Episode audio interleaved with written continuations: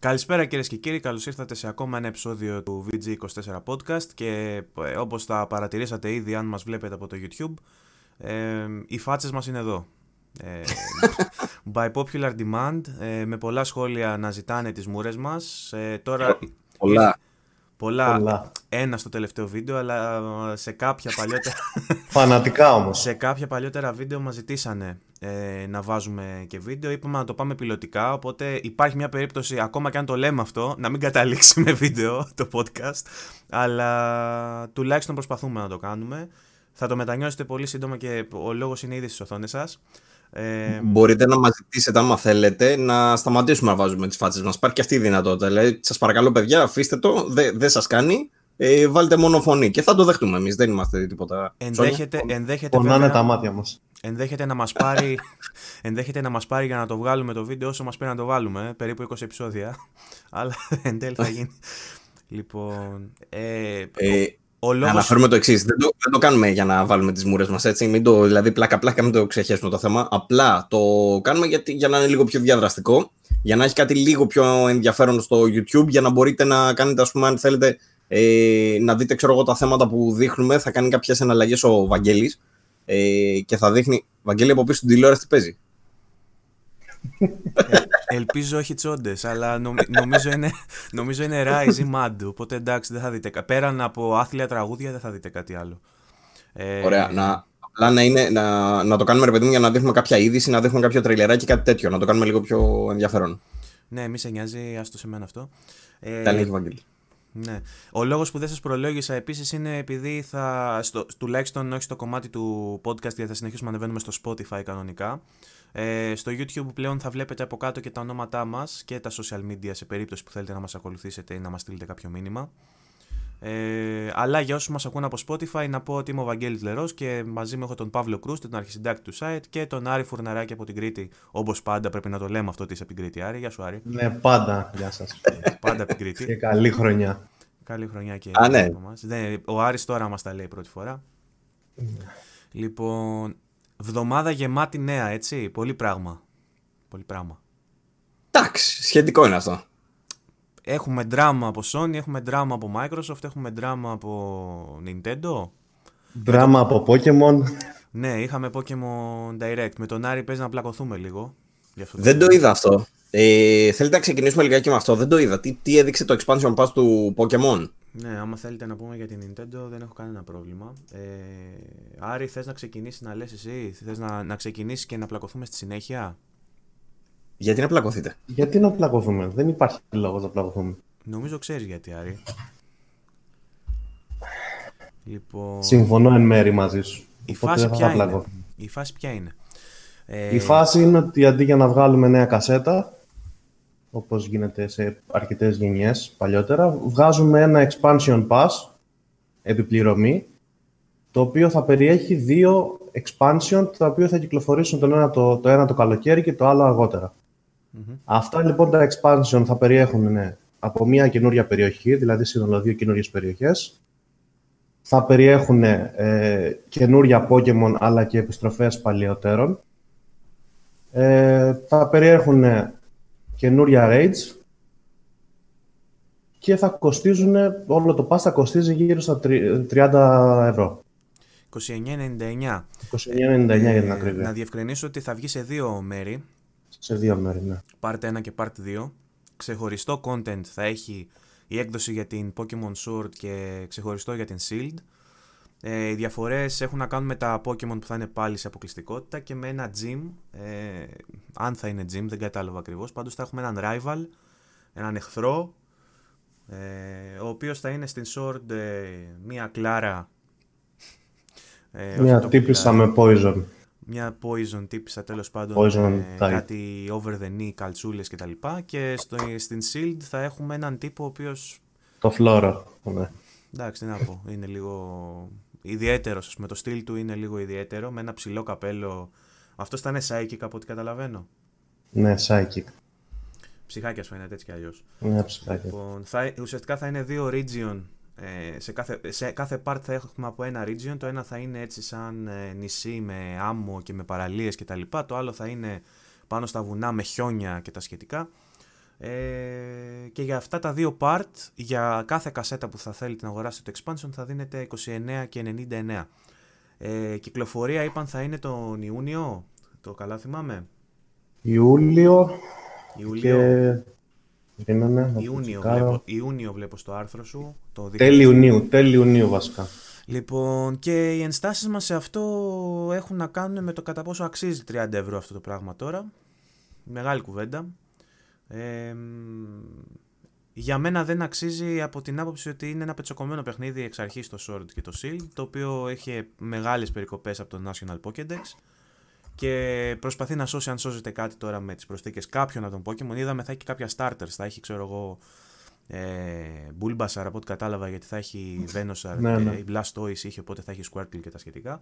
Θα έχει κάποια Pokémon δηλαδή που τα θέλαμε, αλλά δεν ξέρω αν αυτά τα λίγα Pokémon δικαιολογούν το κόστος και κατά πόσο θα έχει ιστορία ε, θα έχει τέλος πάντων ικανοποιητικό θα είναι, σ- το μέγεθος της ιστορίας θα είναι σε ικανοποιητικό μέγεθος ε, μ, δεν ξέρω ε, Εντάξει, Τα Pokemon δεν είναι λίγα. Είναι από ό,τι διάβασα είναι 400 στο πρώτο κομμάτι και 200 στο δεύτερο. θα, βάλουν 400, Συνολικά. θα βάλουν 400 Pokémon μόνο με το expansion εννοείς; Ναι. Έτσι διάβασα. Τώρα κατά πόσο θα ισχύει αυτό, Αυτό δεν το είχα διαβάσει. Εγώ νόμιζα ότι θα βάλουν λιγότερα. Αν θυμάσαι, σου έλεγα θα βάλουν 50 Pokémon, ξέρω. εγώ. Άμα είναι 400, όχι. όχι. μιλάμε, για, μιλάμε για άλλα νούμερα, οπότε εντάξει, οκ. Οπότε από εκεί και Α. πέρα μετά έχει να κάνει με το πόσο μεγάλο, π- πόσο content θα έχει, ας πούμε, στην, από όψη ιστορίας, γιατί ε, θα έχει και με τα θρυλικά, τα πουλιά, τους θρηλυκούς πούλους που λέγαμε χθες στο, ε, στο chat. Legendaries γενικά θα έχει από ό,τι νομίζω, όχι μόνο τα πουλιά. Ναι, αλλά Δηλαδή, στην, πες- στην ιστορία τη βασική θα έχει με, μεταλλαγμένο μόλτρες αρτικού, θα έχει Galarian Ναι, Forms, ναι. Galarian Ναι, ναι. Forms, ενώ τα υπόλοιπα τα θρηλυκά απλά, στα- απλά θα προσθεθούν. Μμ. Λοιπόν, το Νταραβέρι τώρα με όλα αυτά τα Pokemon θα μπορεί να γίνεται και μέσω ε, των, ε, της εφαρμογής ε, Pokemon Home ε, να το γυρίσω κιόλας να το βλέπουμε από ε, το site που το είδα τέλος πάντων Dual Shockers, χορηγός επίσημος ε, και θα είναι συνδρομητική υπηρεσία ε, θα έρθει το Φεβρουάριο και Μμμ. θα κοστίσει. Ε, να θυμίσουμε ότι με αυτή την υπηρεσία θα μπορούμε να μεταφέρουμε ε, Pokemon που έχουμε στο κινητό μας από το Pokemon Go. Σωστά τα λέω Άρη; Pokemon Go, ε, τις κασέτες από το Nintendo 3DS και από τα Let's Go, τις Let's Go κασέτες που βγήκαν στο Switch. Μμμ. Αυτές είναι οι κασέτες που θα γίνει το Daravelli. Και νομίζω είναι, ε, διόρθωσέ με αν κάνω λάθος, 5 δολάρια το χρόνο. 5 δολάρια ευρώ το βλέπω, χρόνο. ε, λέω- βλέπω εδώ πέρα ότι 5 δολάρια κόστιζε μέχρι τώρα το Pokemon Bank. Οπότε μένει να δούμε πώς θα κοστολογήσει την υπηρεσία τη νέα. Ε, αν θα κοστίζει κάτι παραπάνω επειδή θα περιλαμβάνει περισσότερες, θα έχει περισσότερα παιχνίδια μέσα που θα υποστηρίζονται. Και δεν ξέρω σε, μέχρι ποιες δυνατότητες είχε τέλος πάντων το Bank και ποιες επιπλέον θα έχει το Pokemon Home. Πάντως είναι και αυτό ακόμα μια συνδρομητική υπηρεσία που έρχεται να προσθεθεί σε πολλά άλλα έξοδα. Έτσι. Δηλαδή, μιλάμε τώρα για ένα παιχνίδι που αν δεν το πάρεις από γνωστή αλυσίδα στα 60 κάτι, θα το πάρεις 50 ευρώ. Ε, θες άλλα 30 ευρώ για το expansion και θες και. πφ, Πόσο κάνει η Nintendo η συνδρομή για να παίζει και online. 3,99 ο μήνας. Δεν θυμάμαι ακριβώς. Εγώ να ρωτήσω τώρα, δηλαδή, πώς σας φαίνεται η τιμολογιακή πολιτική της Nintendo με τα expansion pack και τα DLC, γιατί θυμάμαι κάτι αντίστοιχο είχε κάνει και με το Zelda, που είχε βγάλει τα, τα δύο DLC, τα οποία, εντάξει, ήταν έξτρα πραγματάκια ρε παιδί μου, αλλά δεν ξέρω, οι τιμές μου φαίνονται λίγο, λίγο πάνω από το κανονικό, εσείς τι λέτε; Το, το Zelda νομίζω είχε ένα DLC που ήταν ψηλό cosmetics, είχε items και τέτοια και είχε ε, λίγα πράγματα και είχε και ένα που ήταν ψηλό expansion. Για το expansion ενδεχομένως θα τα έδινα. Για τα cosmetics και αυτά δεν θα τα έδινα, αλλά είναι και στο χέρι σου αν θα δώσεις. Πόσο να δω, 30 ευρώ, ας πούμε, 30 ευρώ δεν είναι η άλλη season pass που περιλαμβάνει, ξέρω εγώ, τς- το, του Odyssey, ξέρω εγώ, το, το season pass. Έχει τις Παναγιά στα μάτια μέσα. Έχει τα δύο DLC, τα story, που είναι από τρία κομμάτια το καθένα, που είναι, τόσο πάντων, συνολικά περιεχόμενο 100, 100 ώρων, ας πούμε. Ναι. 50, πες, όχι 100, μην υπερβάλλω. Αλλά αξίζει τώρα, δηλαδή, για τα ίδια λεφτά να πάρεις πάλι ένα μικρό κομμάτι του παιχνιδιού. Δεν ξέρω, μου φαίνεται λίγο extreme. Η θέση, Αν μιλάς για το Pokemon, εγώ πιστεύω ότι αξίζει. Αν μιλάς για το Zelda, δεν αξίζει, πιστεύω. Για το Pokemon λέτε δηλαδή ότι θα αξίζει αυτό που πάνε να κάνουμε. Εγώ το λέω, εγώ το λέω ότι αξίζει. Ο Βαγγέλης διαφωνεί. Εγώ πιστεύω ότι αξίζει γιατί ε, σου δίνει αρκετό περιεχόμενο σε σχέση με το να έβγαινε μια καινούργια κασέτα η οποία θα περιείχε αυτό το περιεχόμενο και θα την πλήρωνες 60 ευρώ ή 50 ευρώ. Αναπόφευκτα δεν θα βγει όμως και μια νέα έκδοση που να περιλαμβάνει και αυτό, ξέρω εγώ, κάποια στιγμή. Λογικά. Όχι. Όχι δεν, το δεν υπάρχει λόγος. Όπως και στις προηγούμενες, στην προηγούμενη γενιά δεν βγήκε τρίτη κασέτα. Uh-huh. Δηλαδή στη Sun and Moon δεν βγήκε τρίτη κασέτα. Νομίζω ότι τους κρίνουν πολύ αυστηρά για αυτό το θέμα, επειδή είναι κάτι που συνέβαινε διαχρονικά πάντα το να βγαίνει ένα revision κασέτας, όμως ήταν και άλλα χρόνια χωρίς system ε, updates και χωρίς. Ναι, δεν ε, είχαμε title, και title updates, ας πούμε, που να ναι. διορθώνουν κάποια πράγματα. Οπότε όταν έπαιρνες ένα cartridge και είχε κάποιο πρόβλημα με κασέτα, έμενε. Ενώ τώρα η Sword, ας πούμε, είπε ότι μαζί με, το, με την ανακοίνωση του expansion έρχεται και ένα ε, title update που φτιάχνει αρκετά πράγματα από τα προβλήματα που έχει ε, το παιχνίδι.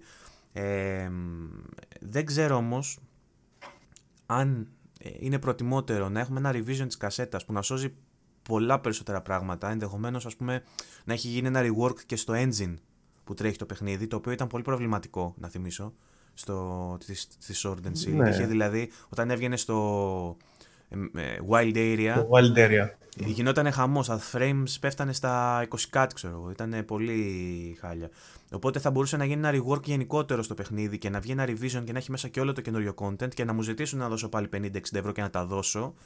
Σε αντίθεση με ένα παιχνίδι που ενδεχομένως να μην σωθεί με τα updates και να έχει. Δεν ξέρω, τώρα αυτό είναι υποθέσεις, έτσι δεν μπορούμε να ξέρουμε. Εντάξει, το rework είναι... μπορεί να πάρει και patch που να βελτιώσει τεχνικά το παιχνίδι. Δεν είναι απαραίτητο ότι πρέπει να βγει για κασέτα. Ναι, εντάξει, δεν ξέρω. Ε, είμαστε πλέον στην... Πλέον ακόμα και η Nintendo βγάζει DLC σε παιχνίδια, οπότε... Ναι, και που φτάσαμε. Η αλήθεια είναι αυτή που ναι. φτάσαμε. Ναι. Έχουμε και... Παίζει να είναι η πρώτη φορά που βλέπουμε DLC και σε Pokemon, αν δεν κάνω λάθος. Ναι. Λοιπόν, ε, αυτό για την ε, Sword and Shield. Ε, είναι περισσότερο θέμα του κατά πόσο συμπαθείς την πολιτική αυτή με, το, με τα expansion και με τα DLC για το αν θα σου κάνει γιατί διαφορετικά μιλάμε όντως για ενδιαφέρον content που όποιος είναι fan των Pokemon θα γουστάρει να ακουμπήσει. Ε, αλλά το θέμα είναι κατά πόσο θέλει να δώσει το χρηματικό αντίτιμο και κατά πόσο τον καλύπτουν αυτά που προσφέρονται.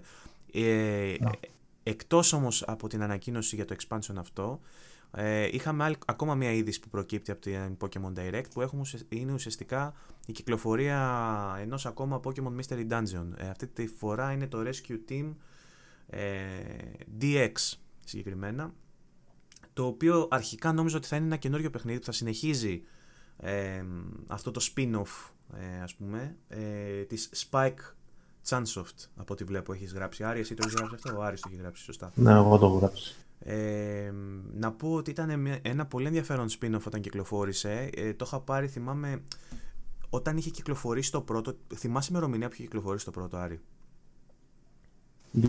Ε, το συγκεκριμένο είναι το 2006.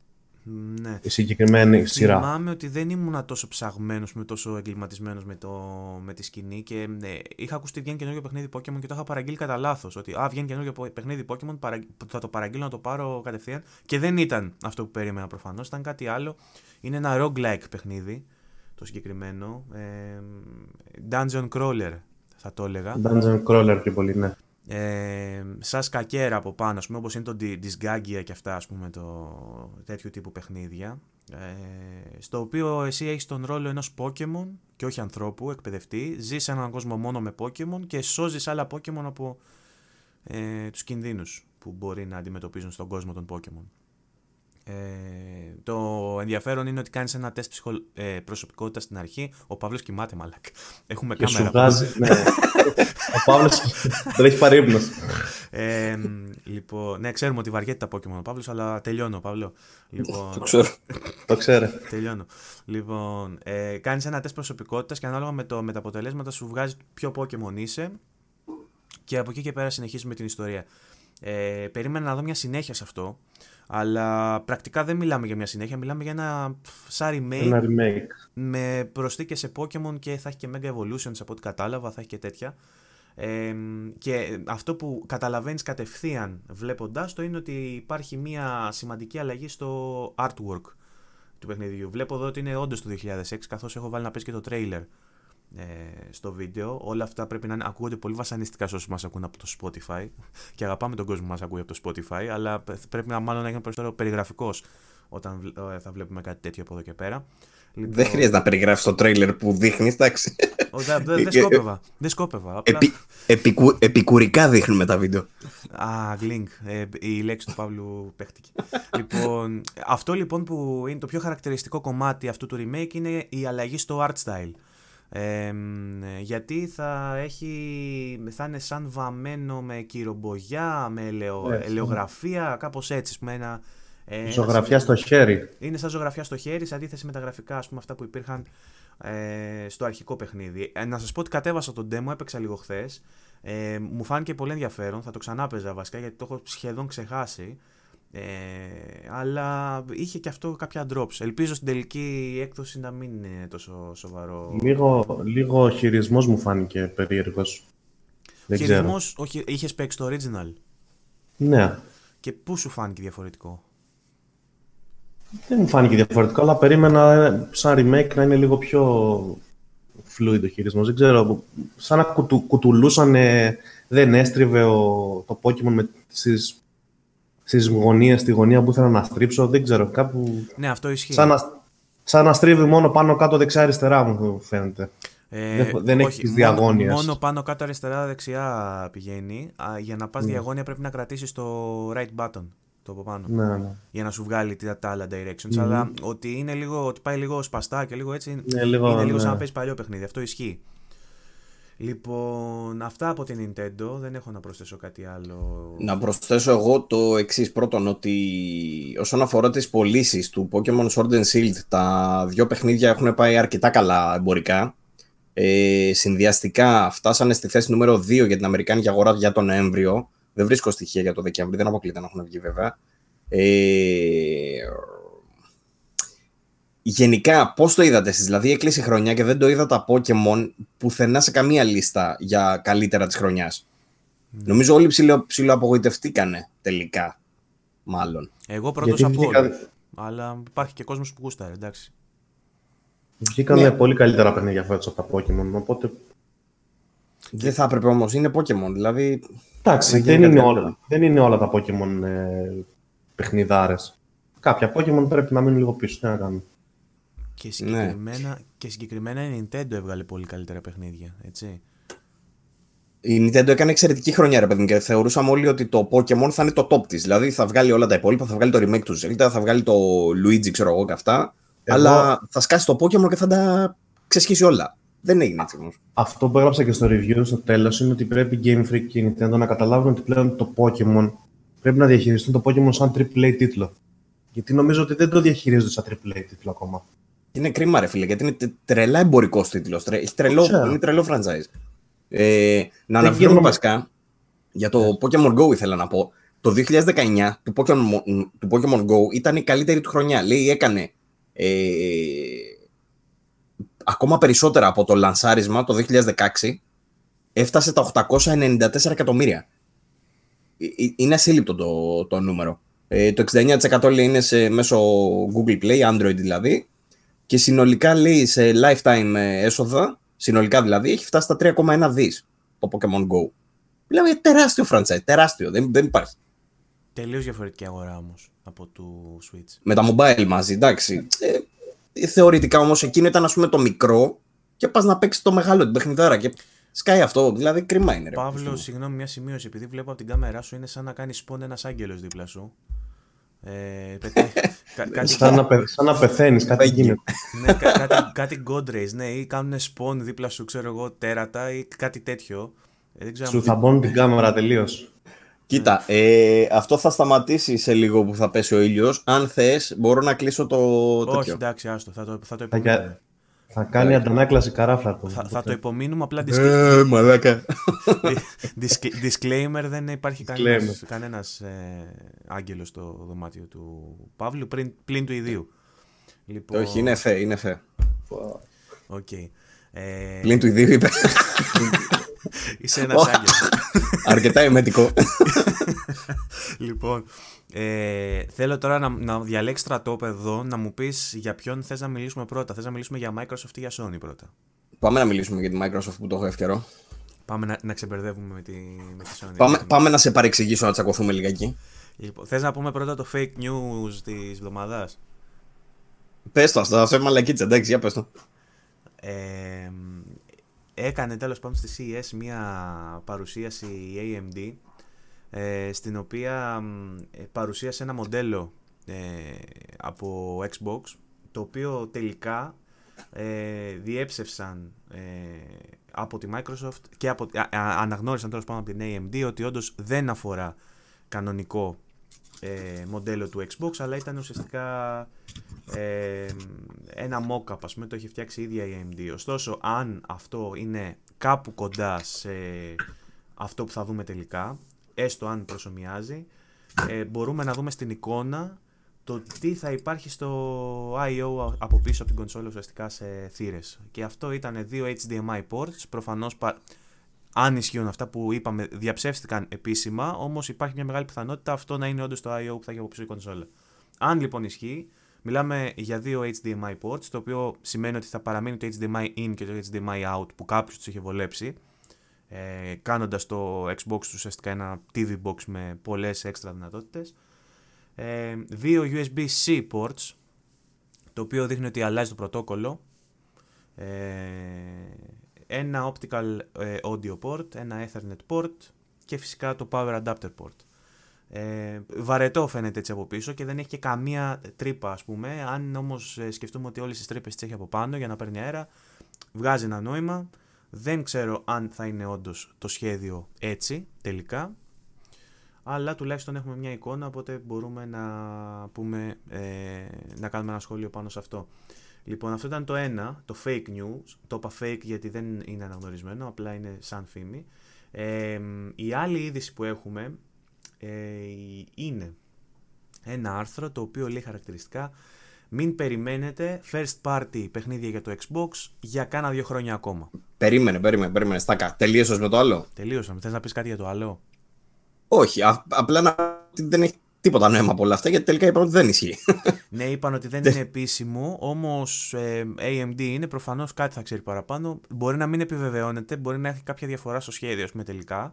Όμως, επί της ουσία. Ναι, αλλά γιατί λένε ότι πήρανε το σχέδιο, ρε φίλε, από. Έγραφε μάλιστα κάτω το σχέδιο που πήρανε, το 3D model που το δείξανε. Είχε disclaimer, όχι disclaimer, είχε σημείωση κάτω δεξιά, ξέρω εγώ, στο, μικρή στο βίντεο, που έλεγε ότι το license για αυτό το μοντέλο δεν είναι δικό σας. Δεν μπορείτε να το κάνετε ό,τι γουστάρετε και να το δείξετε σε παρουσιάσει κτλ.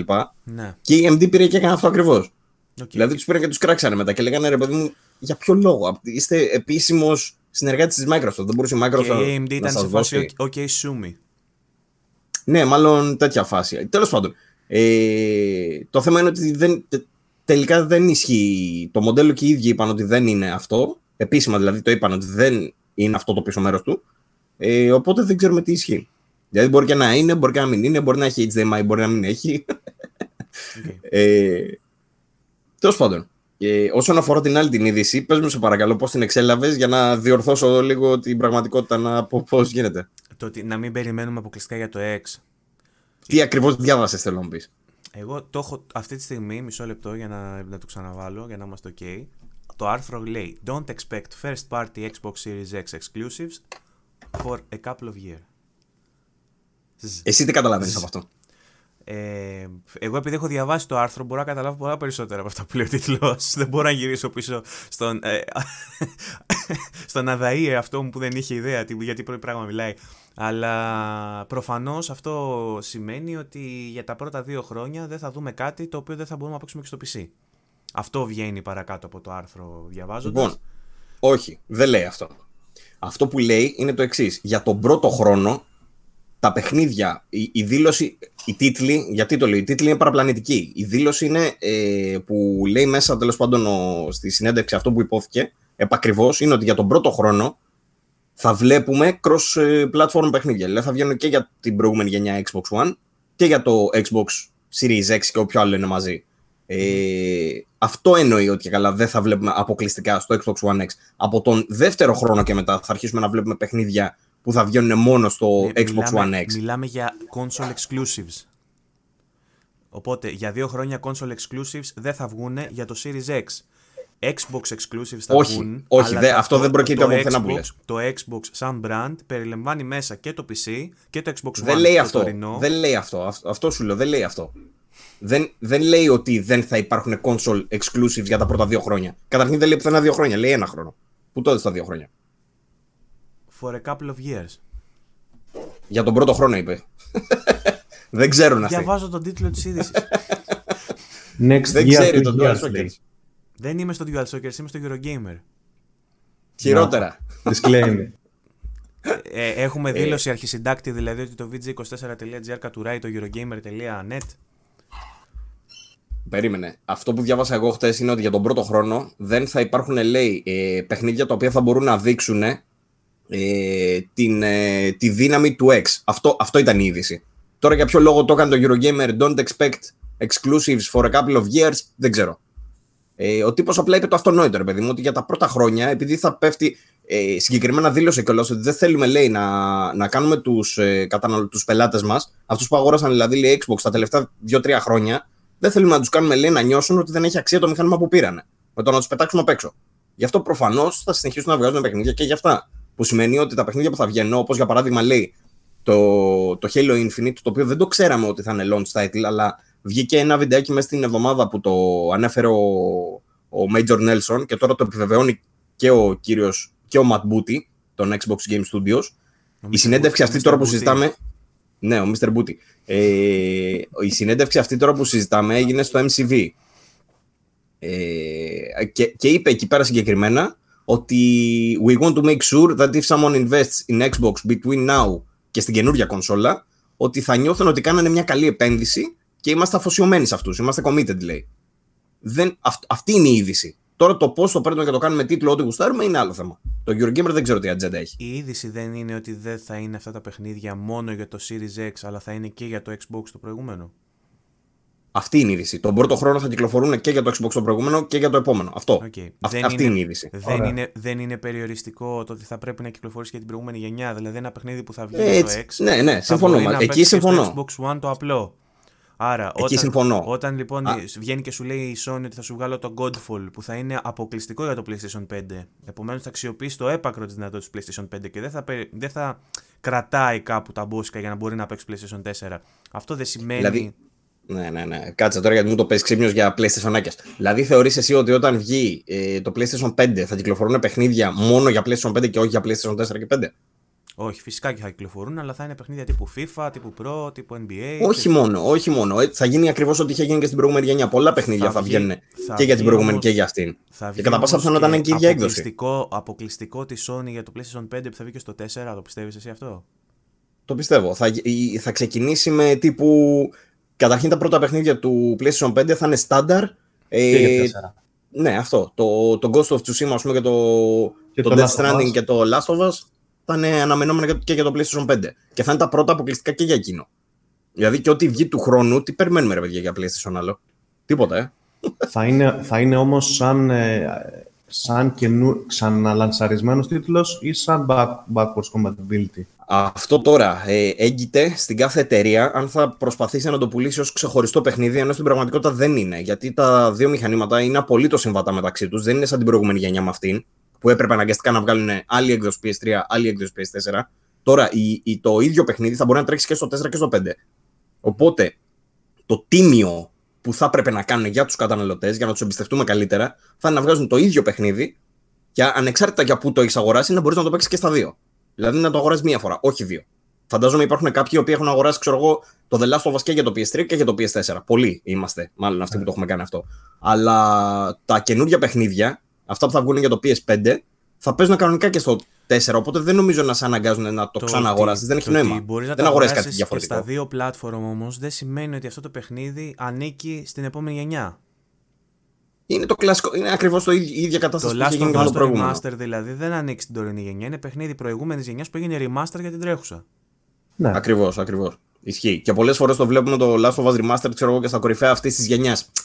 Ε, ε, διαφωνώ με αυτές τις λίστες προσωπικά. Είναι όμως η, η, πώς να το πω, είναι, ο, είναι ο τρόπος ε, των μέσων αυτών να αναδείξουν τέλος πάντων την ε, υπεροχή αυτού του παιχνιδιού, ρε παιδί μου. Σου λέει ότι είναι τόσο καλό που του αξίζει να είναι και σε αυτή τη γενιά. Κάπως έτσι το βλέπω.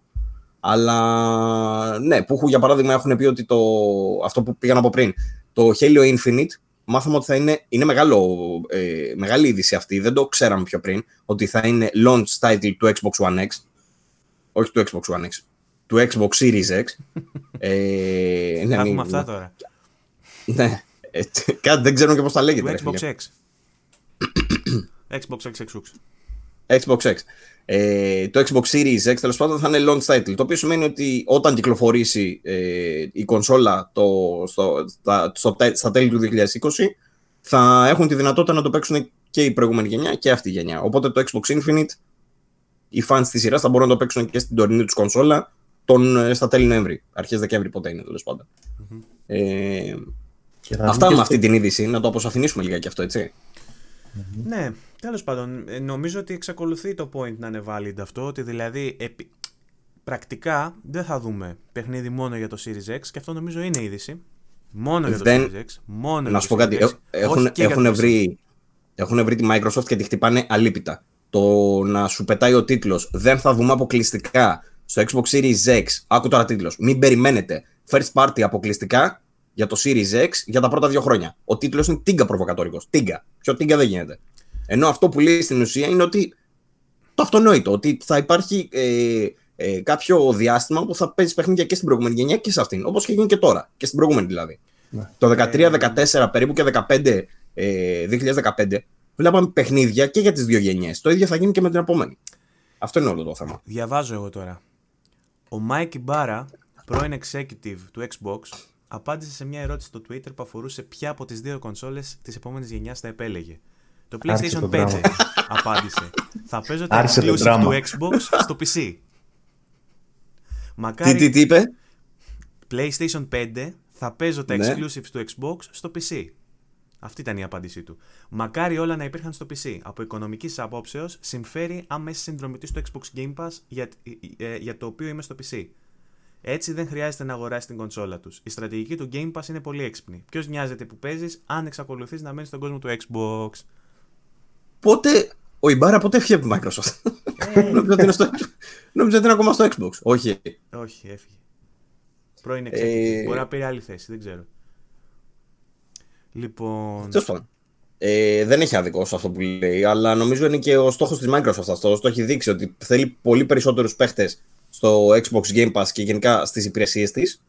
Ε, δηλαδή για εκείνη είναι το ίδιο, είτε είσαι σε PC είτε είσαι σε Xbox, για εκείνους είναι το ίδιο. Απλά θα μπορούσαν να πουλήσουν και hardware, παιδί μου, και δεν το κυνηγάνε καθόλου ως προς αυτό. Ε, και επίσης δεν τροφοδοτούν και εμάς τους fans για να τσακωθούμε για Xbox ή PlayStation. Αυτό είναι κρίμα, δηλαδή, γιατί σου φεύγει το πάθος. Οπότε... Πρέπει να τσακωθείς με τους πισάκιδες ναι. που είναι ξενέρωτοι και δεν έχει Θα μεταφερθούν όλοι οι Xboxάκιδε στους πισάκιδες μαζί και θα χάσετε. Με τους πισάκιδες, με αυτούς. ε, οπότε δεν μπορούμε πλέον να έχουμε έκφραση τύπου Xbox hater. Μπορούμε να λέμε όμως Xbox console hater. Και να λες ότι εγώ Xbox αγαπάω, γιατί με πισάκι αγαπάω το Xbox. Αλλά δεν αγαπάω την κονσόλα του Xbox.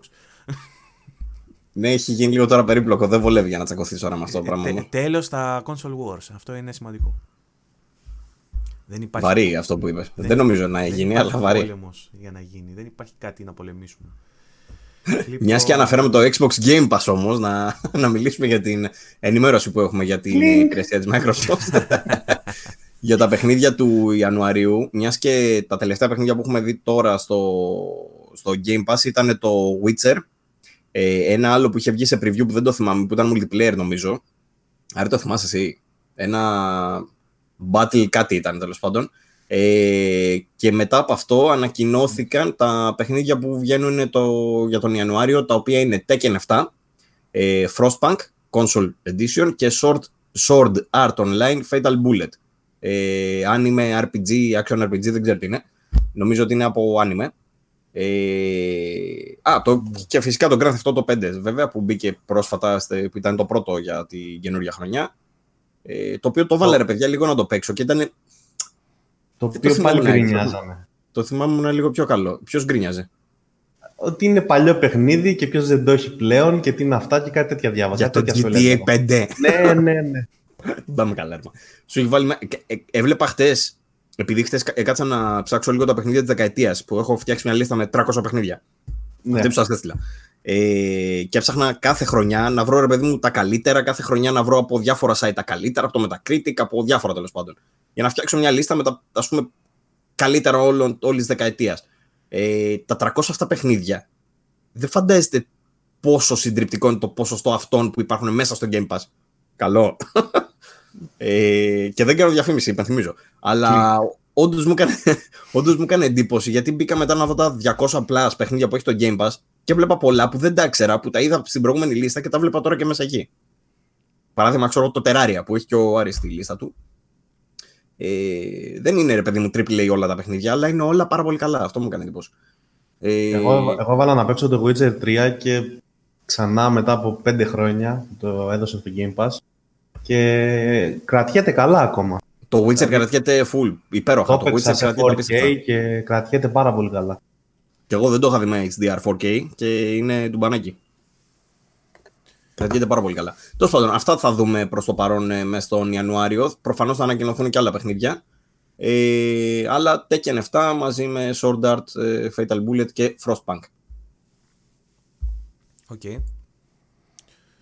Ε, θέλετε, Τι να, άλλο έχουμε; θέλετε να πάμε στη Sony τώρα; Ναι, πάμε στην αντίπερα Η οποία θεωρητικά θα έπρεπε να έχει το, τις πιο βαρύγδουπες δηλώσεις ε, από αυτά που περιμέναμε τουλάχιστον. Εμείς εδώ από το VG24 στο podcast τουλάχιστον, γιατί μεταξύ μας λέμε άλλα. Α, συγγνώμη. Πριν, πριν περάσουμε στη Sony, να αναφέρω κάτι ακόμα. Η εταιρεία ανακοίνωσε ότι το Sea of Thieves, για τη Microsoft πάλι, η εταιρεία ανακοίνωσε ότι το Sea of Thieves είναι η πιο επιτυχημένη της IP για αυτή τη γενιά. Γιατί κατάφερε να μαζέψει, ε, ξεπέρασε μάλλον τους 10 εκατομμύρια παίκτες συνολικά. Από τότε που ξεκίνησε το παιχνίδι μέχρι τώρα έχουν παίξει πάνω από 10 εκατομμύρια παίκτες το Sea of Thieves. Το οποίο είναι μεγάλη επιτυχία, έτσι. Κέρια η επέμβασή σου, θα έλεγα. Πολύ σημαντικό. Αν δεν έμπαινε στο Game Pass, δεν θα έχει τόσο παίχτε, εγώ πιστεύω. Είναι αλήθεια γι' αυτό. Αλλά από την άλλη λένε ότι το παιχνίδι έχει βελτιωθεί πάρα πολύ. Εγώ το θυμάμαι, το είχα βάλει στην αρχή. Δεν μπορούσα να παίξω καθόλου. Δεν είχε, είναι σαν να ήταν άδειο το παιχνίδι. Αλλά λένε ότι πλέον το έχουν φτιάξει πάρα πολύ. Και το single player κομμάτι του ε, και τις αποστολές του και τα πάντα. Έχει γεμίσει δηλαδή από περιεχόμενο. Και γενικά είναι ευτυχές το γεγονός ότι έβγαλε η Rare παιχνίδι, το οποίο κρίνεται ως επιτυχία. Για να δούμε και άλλα παιχνιδάκια. Mm-hmm. Sony. Μπορείς να συνεχίσεις τώρα. Και τώρα Sony. Mm-hmm. Sony και καλά. Δεν χαμόγελο. Όχι, εντάξει. Εγώ είπα, μην μου πισάκια στις παρέες, δεν είμαι ο Σονάκιας. Ε, είχαμε πει τέλος πάντων στο προηγούμενο επεισόδιο podcast ότι θα πρέπει να. Θα, θα έχουμε μάλλον το βλέμμα μας τραμμένο προς την CES όπου θα είχε παρευρεθεί. Παρευρέθηκε ε, ο CEO της Sony τέλος πάντων πολλά κομμάτια του PlayStation μάλλον τε, της ηγεσίας του PlayStation και περιμέναμε να δούμε κάποιες ανακοινώσεις σχετικά με το PlayStation 5 τελικά αυτό το vision που λέγανε ότι θα μιλήσουν που λέγαμε εμείς για ένα όραμα που θα αλλάξει το μέλλον και τα λοιπά και λέγαμε μήπως δείξουν τεχνολογίες καινούργιες για το καινούργιο PlayStation με τεχνολογίες AMD και όλα αυτά τίποτα από αυτά δεν έγινε. Ε, ανταυτού μας παρουσιάστηκε ένα αυτοκίνητο. Πάνω, πάνω που έλεγα να αλλάξω το SEAT να πάρω, δεν θα πάρω ένα Sony.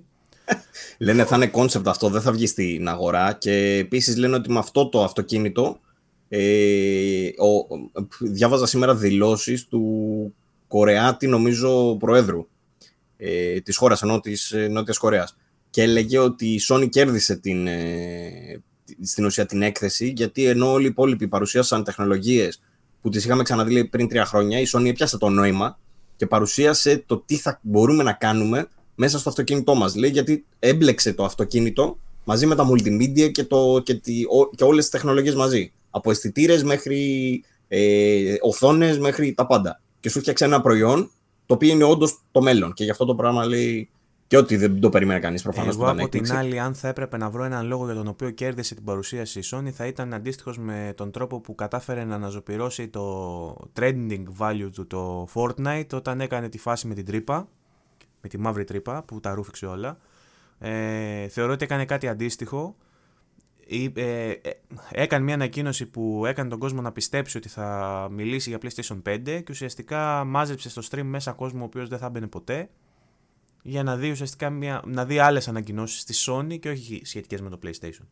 Εγώ θα συνεχίσω να σπάω μπάλες. Επιμένω ότι ποτέ δεν είπε ότι θα βγάλει PlayStation 5. Κανείς. Μόνο τα site άρχισαν να λένε ότι μπορεί να δείξει κάτι από PS5 ναι, επειδή περίμενα να το δουν. δεν εδώ, έπεσε για κανένα Και εμείς εδώ και εγώ προσωπικά έλεγα ότι δεν περιμένω να γίνει κάποια τέτοια ανακοίνωση γιατί η CES δεν είναι ένα event το οποίο, το οποίο προσφέρεται για να γίνει παρουσίαση μιας κονσόλας. Παρόλα αυτά. Ωστόσο, ο τρόπος που έκανε το marketing, δηλαδή, ναι, μεν δεν το είπαν, αλλά ο τρόπος που έγινε η προώθηση τι είχε; Ήταν Vision μια... είχαν πει, ένα teaser, κάνανε με Vision. Άσχετο. Το, το κάνανε share όμως άνθρωποι επικεφαλής του PlayStation και αναδημοσιεύθηκε σε προσκύμενα site στο PlayStation κτλ. Δηλαδή το marketing όλο που έγινε προφανώς ήταν από τη Sony για να τραβήξει το stream της για, για τη Sony, για τον brand της Sony, όχι για το PlayStation. Τα κατάφερε. Δεν έδειξε κάτι, δεν περιμέναμε ντε και καλά ότι θα δείξει κάτι. Ωστόσο, νομίζω ότι αυτοί που περίμεναν να δείξουν κάτι, όχι να ανακοινώσουν το PlayStation 5, απλά να δείξουν κάτι, νομίζω ότι δικαίως περίμεναν να, δείξουν, να δείξουν κάτι. Τέλος πάντων, δείξαν κάτι. Όχι. Ε, όχι.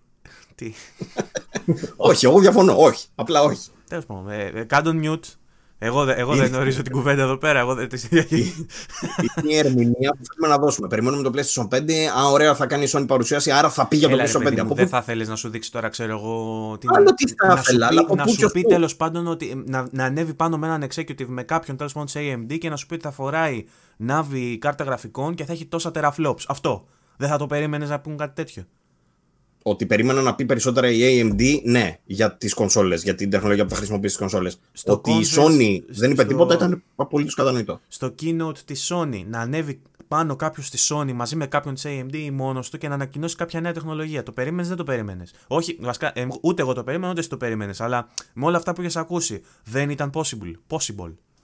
possible. Ε, παιδί μου, το μόνο που είναι possible είναι ότι από τη στιγμή που κυκλοφορεί φέτος, ε, περιμένεις να ακούσεις χαρακτηριστικά. Τώρα θα τα ακούσεις τώρα, θα τα ακούσεις ένα μήνα, θα τα ακούσεις σε τρεις μήνες. Κάποια στιγμή θα τα ακούσεις. Εντάξει, δεν είναι περίεργο που δεν ανακοινώσαν τελικά την Θα μπορούσαν, γιατί είχε και η AMD ισχυρή παρουσία, οπότε θα μπορούσαν να το συνδυάσουν. Αλλά δεν τους έκατσε. Ξέρω όμως, κάνα καμιά συμφωνία η AMD με το Xbox και δεν ήθελε η Sony. Η Sony γενικά τη βλέπω να απομακρύνεται από όλα αυτά και θέλει να κάνει μόνη της τα δικά της, όσο πιο αυτή να γίνεται, μέσω direct και δεν ξέρω εγώ τι άλλο. Ε, και αποφεύγεις είναι... συστηματικά τις παρουσιάσεις. Πιστεύεις ότι είναι κίνηση ισχύω αυτό της Sony, ότι δηλαδή επειδή κέρδισε, ας πούμε, έτσι αυθαίρετα το λέω, κέρδισε την τρέχουσα γενιά, ότι αποτραβιέται γιατί δεν έχει λόγο να μπαίνει σε τέτοιες ζυμώσεις και πιστεύει ότι μπορεί να αξιοποιήσει αυτή την υπεροχή που έχει στην τρέχουσα γενιά. Να το δει αφιψηλού, ρε παιδί μου, κατάλαβες, και να, το, να, να διαχειριστεί διαφορετικά μαρκετίστικα την κατάσταση πλέον νομίζω ότι κάνουν αυτό ακριβώς που λες, ότι επειδή όντως έχουν κερδίσει, σου λέει δεν έχουμε ανάγκη περισσότερη προβολή, ήδη την έχουμε λάβει. Οπότε καλό θα είναι να προετοιμαζόμαστε για να τα σκάσουμε στην επόμενη. Οπότε νομίζω ότι απλά κάνουν οικονομία. Αυτό. Μαζεύονται δηλαδή οικονομικά ε, για να μπορέσουν να έχουν μια πιο επιτυχημένη χρονιά και φέτος, ε, αλλά και να μπουν δυναμικά στις επόμενες χρονιές με επενδύσεις κτλ. Γιατί θα δούμε επενδύσεις, δεν υπάρχει περίπτωση να μην δούμε επενδύσεις. Αλλά για παράδειγμα, ανακοινώσαν και το logo του PlayStation 5 και βλέπεις ότι δεν δούλεψε, δεν προσλάβαν καν μαρκετίστα. ε, μαρκετίστα λέω, δεν προ, προ, προσλάβανε καν γραφίστα. Μεγάλος πόλεμος και με αυτό γιατί μπήκα και έκανε ένα αστείο, ας πούμε, και καλά για τον γραφίστα και μου την ψιλοπέσανε. Τύπου, ναι, OK, okay, και τι θες, ξέρω. Ε, ε, βασικά, ένα, ε, πρώην συντάκτης του VG ήταν που μου την έπεσε. Όχι τι κούκλες που είσαι η μανάρα μου. Ε, μου την έπεσε εννοώ ότι μου την είπε. Ε, Καλά σου έκανε. Ε, ναι, δεν θυμάμαι. Ο Νάτα. Ναι. Τέλος πάντων, μου λέει, ε, γιατί μου λέει ότι αυτό ξέρω εγώ έχει ολόκληρη επιστήμη από πίσω και ότι καλά κάνει και κρατάει το brand. Ε, ε, εγώ να πω ότι κανείς δεν είπε να μην κρατήσει το brand, δεν είπε κανείς να μην το πει PlayStation 5. Ούτε να μην έχει το, το logo που ανακοίνωσε τελικά. Μια χαρά είναι το logo. Το θέμα είναι κατά πόσο είναι γελίο να ανεβαίνεις σε μια σκηνή για να ανακοινώνεις. Ξέρεις, να κάνεις ολόκληρο, ναι, ολόκληρο event και ολόκληρο τέτοιο και τώρα θα σας παρουσιάσω το logo, ε, ε, ξέρω εγώ, και τέτοια και, και να βγαίνει και να είναι αυτό. Δηλαδή, εφόσον, θα, ναι, εφόσον θα είναι το ίδιο, θα μπορούσε να μην γίνει καν φας, να μην γίνει, να μην γίνει καν ντόρο γι' αυτό, ρε παιδί μου, να βγει μαζί με την κονσόλα. Το PlayStation ε, είναι ένα από τα πιο σημαντικά προϊόντα της Sony, νομίζω είναι το πιο σημαντικό, αν δεν κάνω λάθος. Ε, οπότε αναγκαστικά έπρεπε επί σκηνής να πούνε κάτι για το PlayStation. Το μόνο που είχαν να πούν και μπόρεσαν να πούν σου λέει τι μπορούμε να κάνουμε, μπορούμε να δείξουμε το logo. Ε, δείξει το logo. Μαζί με κάποια νούμερα για το PlayStation. Ήταν τα απολύτως βασικά, τα απολύτως απαραίτητα. Δηλαδή, Το επόμενο θα ήταν απλά να μην μπει τίποτα. Δεν είχε κάτι άλλο. Έδειξαν και μια πολύ Ε, ωραία εικόνα σε slideshow πάντως που έγραφε PlayStation 5 hardware features. Ναι, τα οποία όμως τα ξέραμε όλα. Δηλαδή τα είχαν ανακοινώσει ήδη μέσω των συνεντεύξεων στο Wired, νομίζω. Άρα, Ήταν αυτά που, για τα οποία συζητούσαμε τις άλλες φορές. Τι να σου πω, προφανώς δεν είχαν τίποτα, απλά δεν τα είχαν παρουσιάσει κιόλας αυτά τα στοιχεία σε, σε εκδηλώσεις, σε, σε μια παρουσίαση. Τα είχαν βγάλει μόνο μέσω, ε, μέσω του, του Wired ή ξέρω εγώ μέσω του PS Blog. Το οποίο αναρωτιέμαι αν τους κάνει δουλειά. Βέβαια, PlayStation είναι με το που βγει κάπου κάτι, παντού το μαθαίνουν μετά όλοι οι άλλοι. Αρχίζουν να τα φτιάχνουν βιντεάκια YouTubers, ε, αρχίζουμε γράφουμε εμείς ε, ασταμάτητα. Αλλά ίσως θα ήταν καλό να το δείξουν και σε μια παρουσίαση όπως το κάνανε παλιότερα. Τέλος πάντων και βρήκαν αυτή την ευκαιρία για να τα πούν κι αυτά. Μμμ. Ε, Παρ' όλα αυτά, ε, το logo, ε, ναι μεν και εγώ συμφωνώ, καλώς το κρατάνε και καλώς η επικοινωνία χρειάζεται να δείχνεις ότι έχεις σταθερότητα, συνοχή στο προϊόν σου και ότι είναι αναγνωρίσιμο και χρειάζεται να το κρατήσεις σταθερό. Αλλά εντάξει, θα μπορούσαν να κάνουν να αλλάξουν γράμμα τους σειρά, ξέρω εγώ. Κάτι. Κάτι. Δεν, χρεια... δεν είναι ότι είναι τόσο αναγνωρίσιμο από το PS3, νομίζω ότι χρησιμοποιούν αυτοί. Ε, και μετά, για να πεις ότι δεν μπορώ να τα αλλάξω με τίποτα. Κάτι, κάτι για να δούμε ότι δούλεψες. Ε, εντάξει, δεν σημαίνει τίποτα απολύτως βέβαια αυτό το πράγμα. Δεν σημαίνει ότι ένα λογότυπο θα κάνει κάτι. Για μένα ήταν πολύ πιο σημαντική πάντως η ανακοίνωση του Ryan για τα νούμερα που ανέφερε. Ε, πρώτον, είναι εντυπωσιακά τα 5 εκατομμύρια PlayStation VR. Όχι τόσο εντυπωσιακά, αν λάβεις υπόψη σου το σύνολο των PlayStation 4 που έχουν πουληθεί, που είναι 106 εκατομμύρια. Αλλά είναι σημαντικά για το ότι το VR ανεβαίνει σταθερά, όχι με ταχύτητα τους ρυθμούς, αλλά ανεβαίνει σταθερά. Η Oculus Ένα- έχει βοηθήσει πάρα πολύ σε αυτό, όπως λέγαμε και στο προηγούμενο podcast. Ε, αλλά είναι σημαντικό και αυτό. Δηλαδή είναι αυτό που λέγαμε ότι το έχει βάλει μέσα σε σπίτια. Δεν είναι πολλά, επιμένω τα 5 εκατομμύρια, αλλά είναι μια καλή αρχή ώστε στην επόμενη γενιά, γενιά να το εξελίξουν. Ε, αλλά ακόμα πιο, το πιο σημαντικό νούμερο από όλα αυτά που ανακοίνωσαν είναι τα 30 κάτι εκατομμύρια, δεν θυμάμαι, 38. 38,8. 38,8 εκατομμύρια των ε, PS Plus συνδρομητών.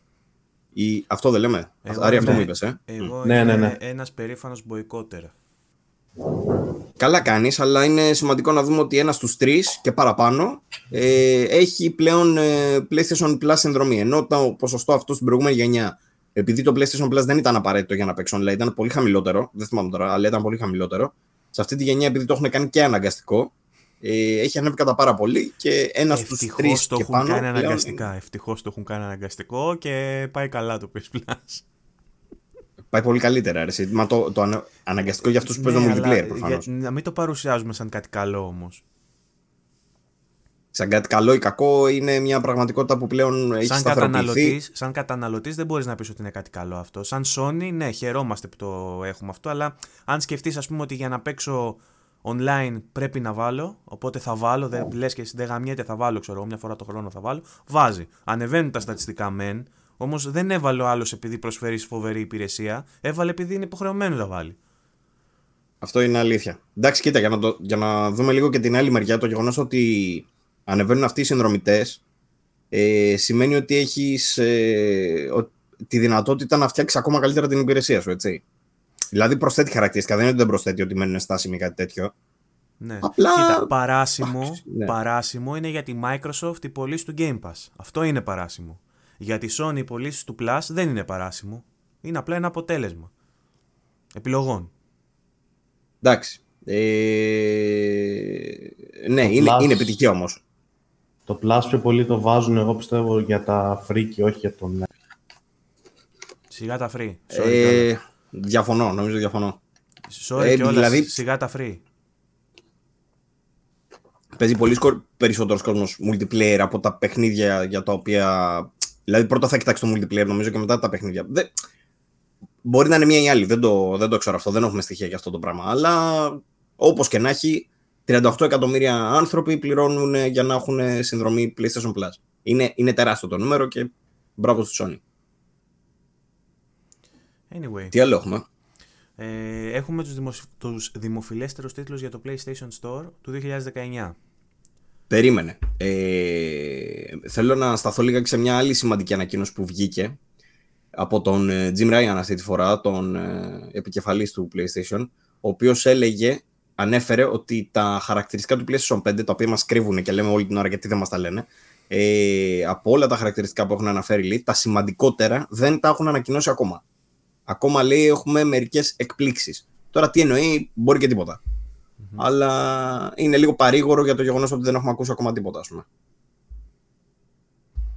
Θέλω να μου πεις κάτι παρήγορο για το γεγονός ότι έχεις VDSL και αυτή τη στιγμή κολλάει το βίντεο σου. Γιατί κολλάει το βίντεο μου; Δεν Εγώ ξέρω. με βλέπω μια χαρά. Πηγαίνεις λίγο σπαστά. Άρη δεν πηγαίνει λίγο σπαστά. Ναι, τον βλέπω και κολλάει κι εγώ. Δεν πειράζει. Πάμε Τη παρακάτω. φωνή την ακούτε όμως; Τη φωνή σου Ναι. την ακούμε κανονικά και αυτό έχει σημασία, θα έλεγε κανείς. Ε, για πες, θες να, θες να προσθέσεις κάτι άλλο σε σχέση με αυτή την είδηση που μόλις ανέφερες, ή θες να πάμε να πούμε; Όχι, θα θέλετε να το σχολιάσετε εσείς ίσως; Όχι. Μια χαρά. Τι περιμένετε, ας πούμε, από το PlayStation 5 που θα μπορούσε να σας πλήξει και δεν το έχει κάνει ήδη με αυτά που έχουν ανακοινώσει; Εμένα με προβληματίζει, το έχω ξαναπεί και σε προηγούμενο επεισόδιο, ότι με προβληματίζει αυτή η αδράνεια που υπάρχει, ότι δηλαδή ακόμα δεν έχουν δείξει τίποτα, το οποίο όμως είπαμε ότι θα μπορούσε να σημαίνει είτε το ένα είτε το άλλο, είτε ότι τα πράγματα είναι πολύ καλά για τη Sony και ετοιμάζεται να κάνει τελειωτικό χτύπημα, να κάνει ένα launch απίστευτο ξέρω και να την τσακίσει τη Microsoft, είτε ότι την έχει αφήσει πολύ πίσω η Microsoft και προσπαθεί να σώσει ό,τι σώζεται ε, προστατεύοντας ας πούμε τη... Μα, μα αν ήθελε να σώσει ό,τι σώζεται, θα έπρεπε να μας δίνει κάτι, να μας δώσει κάτι. Να πει, παιδιά, κοιτάξτε, αφ- έχω κι εγώ αυτό. Έχω Ναι, κι εγώ αλλά κάτι να σας δείξω. Τώρα που υπάρχει αυτή η μυστικότητα συντηρείται η φήμη ότι θα μπορούσε να είναι καλύτερο ας πούμε από το Xbox πράγμα που δεν υπάρχει καμία περίπτωση στάνταρ το X ήταν λίγο καλύτερο από το PlayStation 5 με όσα Σαν ξέρω. μηχάνημα κι εγώ το πιστεύω, ναι. Σαν μηχάνημα, δηλαδή, αν μιλήσουμε για δύναμη, για teraflops κτλ., το Series X κατά πάσα πιθανότητα θα είναι πιο δυνατό από το PlayStation 5. Αλλά- Έχουν βγει βέβαια, ενώ υπάρχουν οι φήμες οι κλασικές που λένε ότι το ένα θα φτάνει τα 12,6 teraflop, ενώ το άλλο θα φτάνει τα 9. Έχουν βγει φήμες, ε, έχουν βγει μάλλον ε, leakers γνωστοί, οι οποίοι λένε ότι αυ- όσα ξέρετε λέει τώρα για τα teraflops και αυτά λέει δεν ισχύουν. Ισχύουν άλλα πράγματα. Ναι, δεν, θα απο- δεν αποκλείεται. Ωστόσο, Αντικρούονται δηλαδή λίγο. Ωστόσο, εγώ πιστεύω ότι με το, το Series X θα, κατά πάσα πιθανότητα θα είναι πολύ πιο ακριβό. Θα υπάρχει ένα άλλο format της κονσόλας που θα είναι πιο φθηνό για τους υπόλοιπους το οποίο θα, χτυπα, θα κοντεραχτυπιέται με το PlayStation 5 για την τιμή αλλά η- η- δεν ξέρω, το, τα guts μου μου λένε ότι μάλλον το PlayStation 5 θα είναι λίγο, κα- λίγο χειρότερο από το ε, Μα καινούριο και, η Xbox. λο- και η λογική το λέει αυτό, γιατί αν, τα- αν τα συνυπολογίσεις όλα, ε, αυτό που θα προσπαθήσεις να κάνει το PlayStation είναι να βγάλει, σύμφωνα με τα όσα έχουμε δει από τώρα, ως τώρα από την εταιρεία, είναι ότι θα προσπαθήσεις να βγάλει ένα μηχάνημα πιο ε, compatible με την τσέπη μας, παρά με το να είναι το, το καλύτερο, ας πούμε, σε top. Η Microsoft έχει δείξει απ' την άλλη το ανάποδο. Ότι θέλει να βγάλει top μηχάνημα, έχει, έχει κάνει και τέτοιες δηλώσεις.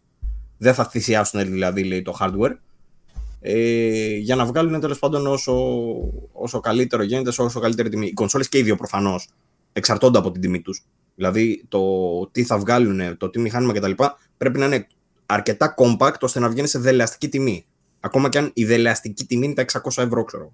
Που λέει ο λόγο. Αλλά δεν πρόκειται να πάνε παραπάνω. Αυτό είναι το θέμα. Ή μπορεί να βγάλουν μια premium κονσόλα. Τέλο πάντων, το έχουμε ξανασυζητήσει. Premium στο λίγο παραπάνω, αλλά δεν νομίζω ας πούμε, να δούμε κονσόλα στα 7 εκατοστάρικα. Ναι. Ε, κοίτα, τώρα δεν ξέρω, ξαναλέω, δεν ξέρω για ποιο λόγο δεν έχει πει τίποτα η Sony. Θα μπορούσε αυτό, θα μπορούσε να έχει κάποια features η κονσόλα τα οποία θέλει να διατηρήσει μυστικά, που οι features είτε hardware features, είτε να ετοιμάζει κάποια υπηρεσία ή να ετοιμάζει κάποιο πακέτο ή κάτι να κάνει για κάποιο λόγο πιο συμφέρουσα την πρότασή της η Sony και να μην θέλει να το κάνει spoil από τώρα, να θέλει να, το, να κάνει πόλεμο εντυπώσεων να ανακοινώσει αργότερα πράγματα, να χτυπήσει τη φήμη του Xbox και να κερδίσει το, τη μάχη των, την επικοινωνιακή τέλος πάντων, τον, τη μάχη των εντυπώσεων. Ε, εφόσον συμβαίνει αυτό και σεβαστό, εφό, αν όμως αυτό οφείλεται στο ότι έχει υποδιέστερη κονσόλα και δεν θέλει να χαλάσει τη φήμη της από τώρα, τότε αυτό ναι, ενδεχομένως να μας προβληματίζει. Άρη βλέπω από πίσω σου, άσχετο τώρα, πήρες το τέτοιο, πήρες το, πώς το λένε, Ring Fit. Ring Fit. Πώς πάει; Ναι. Δεν με βλέπεις. ναι, σε πα- παρατήρησα ότι έχεις ε, σφίξει, αλλά κάνεις. Πόσο έχεις κάνει; Ε, μια εβδομάδα. Συνεχίζεις. Εφτά, εφτά trainings δηλαδή. Κάνεις κάθε μέρα. Πονάς, ε; Όχι κάθε μέρα, εντάξει, ανά δύο μέρες. Α, Τρεις. εντάξει, χαλαρός. Σας Εγώ πονάει η Nintendo, ε; Πρώτη βδομάδα, πρώτη βδομάδα που έκανα, πόναγα, πόναγα απίστευτα, ρε. Τι λέει, η Nintendo έχει παιχνίδια για τα πάντα. Η άλλη να σκορεύεται με το Just Dance. Σας πονάει η Nintendo. Λοιπόν, Τέλος πάντων, αυτά. Πάμε παρακάτω. Ναι. σίγουρα. Ε, να πούμε αυτό που έχω προλογίσει δύο φορές και δεν έχουμε πάει ποτέ. Να κάνω εγώ μια ερώτηση. Στα θέματα που λέμε τώρα, βάζεις τίποτα, όχι. τι να βάζω, τι εννοείς; Αν παίζει τίποτα στην οθόνη. βάζω, ναι, τα... βάζω τα παράθυρα από το... την είδηση. Α, εντάξει, βάζει κανένα τρελεράκι. Θα έχει ενδιαφέρον. Παύλο, θέλω να σου βάλω τίποτα άλλο τώρα, τέλειωνε. Πάμε παρακάτω, σε παρακαλώ πολύ. Θες να σου στέλνω link; Όχι. Πίσω στην τηλεόραση ρίξτε τώρα. Α, μπράβο, είναι και αυτό μια λύση. Να βάλω την Ειρήνη να περνάει με κάρτες. Θέλετε, πώ να κάνουμε τίποτα πιο. λοιπόν. Έλα, πάμε, Παύλο, πες. Επόμενο θέμα. Προ, προλόγησε αυτό που ήθελες να προλογίσεις. Τι, το προλόγησα το, αρκετά για να μην θέλει κανείς να ακούσει γι' αυτό πλέον. Δεν ξέρουμε γιατί πρέπει να μιλάς. λοιπόν, οι, δημοσ... οι δημοφιλέστεροι τίτλοι του PlayStation Store για το 2019. As brought to you by VG24 και Αντώνης Κοντοδήμας. Λοιπόν, ε, έχουμε τα most downloaded παιχνίδια, τα παιχνίδια που κατεβάστηκαν πιο πολύ τέλος πάντων από το PlayStation Store και χωρίζονται και σε κατηγορίες PlayStation 4, PSVR, τα DLC και τα free to play. Και έχουμε rank για όλα αυτά, τα έχουμε με τη σειρά. Δεν ξέρω αν τα έχετε μπροστά σας, αν θέλετε να σας τα διαβάσω εγώ. Τα έχω και εγώ μπροστά μου. Τα Εγώ DLC τα- θέλω να αναφέρουμε ότι δεν έχουν κανένα νόημα γιατί είναι όλα του Fortnite.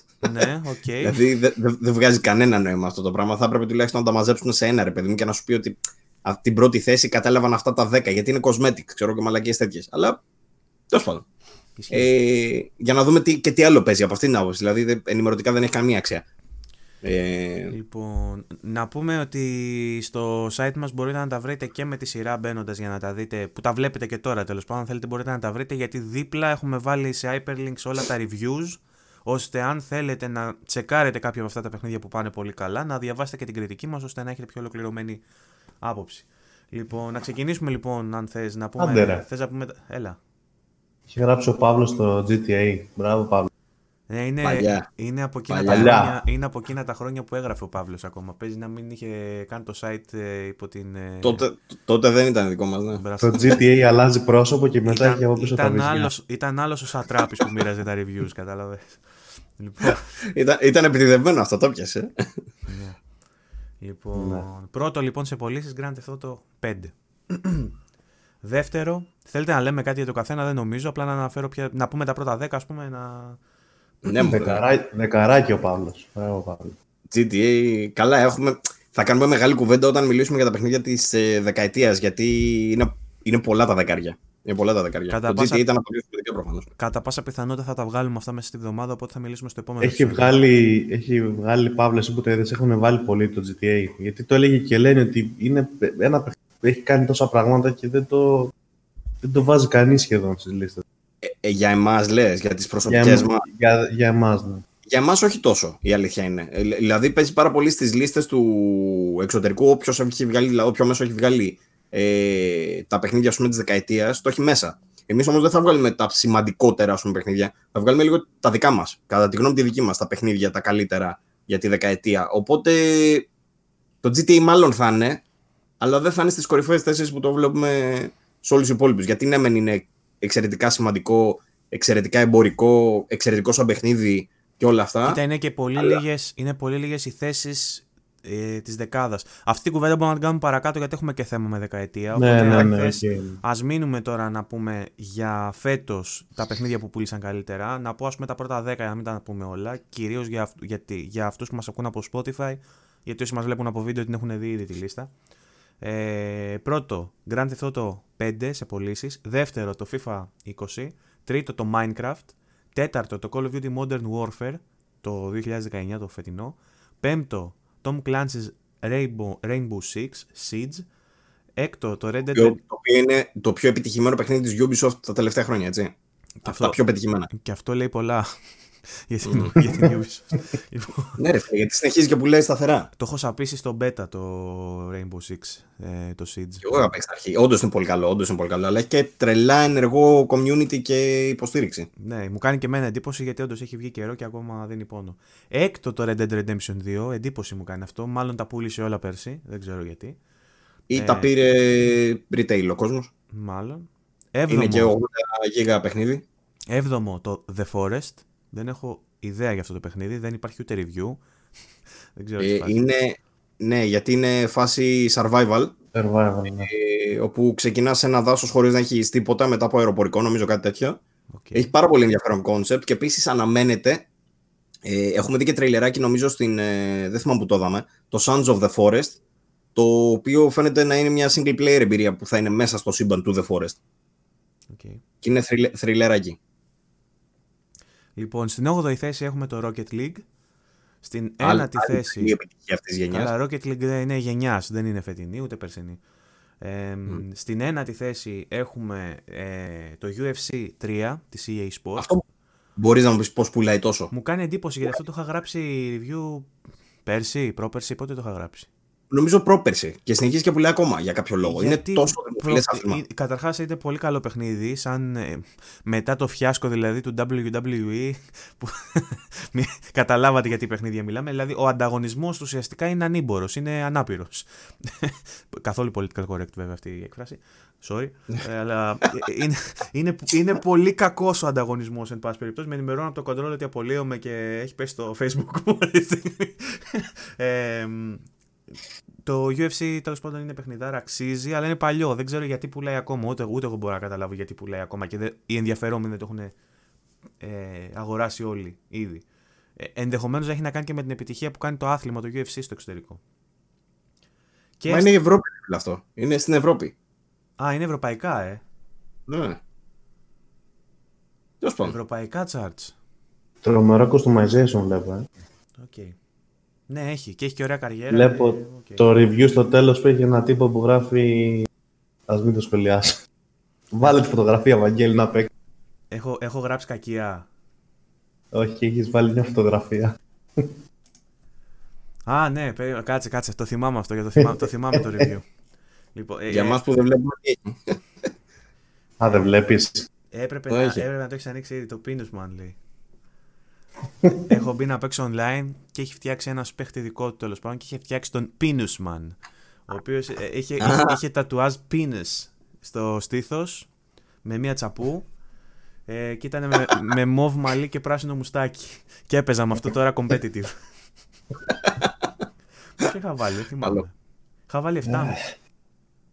Αλλά είχε microtransactions και μικρά προβλήματα σε κάποια από τα modes που ίσως χαλάσουν για κάποιους μία κατά τα άλλα εξαιρετική εμπειρία παιχνιδιού. Μπράβο μου, πολύ ωραίο review, τα ίδια σε όλα τα. Έχω microtransactions και έχει προβλήματα. 7,5 παντού το VG. Ναι, Έτσι. όντως, ε, πολλά 7 μισάρια, αλλά τότε ακόμα δεν είχα εξελιχθεί και σαν reviewer. 22 Φεβρουαρίου του 2018, ακόμα είχα τα resolutions του 2017. Καμία σχέση τώρα, παιδιά. Μπείτε να μας διαβάσετε, έχουμε αλλάξει. Λοιπόν. ε, τι βλέπαμε πριν, τι λέγαμε, λέγαμε για τις Για το δεκάδες. 10ο τίτλο. UFC 3. Οκ, και στο, στο νούμερο 10, για να κλείσει τη δεκάδα, είναι το Crash Team Racing. CTR. Το οποίο, Εντάξει, λογικό και αναμενόμενο. το οποίο και αυτό εγώ δεν το έχω γράψει. Ναι, νομίζω ναι. Τι θα γίνει, μόνο του Βαγγέλη έχουμε reviews εδώ. Ναι. Ναι. Έχω γράψει τα καλύτερα reviews.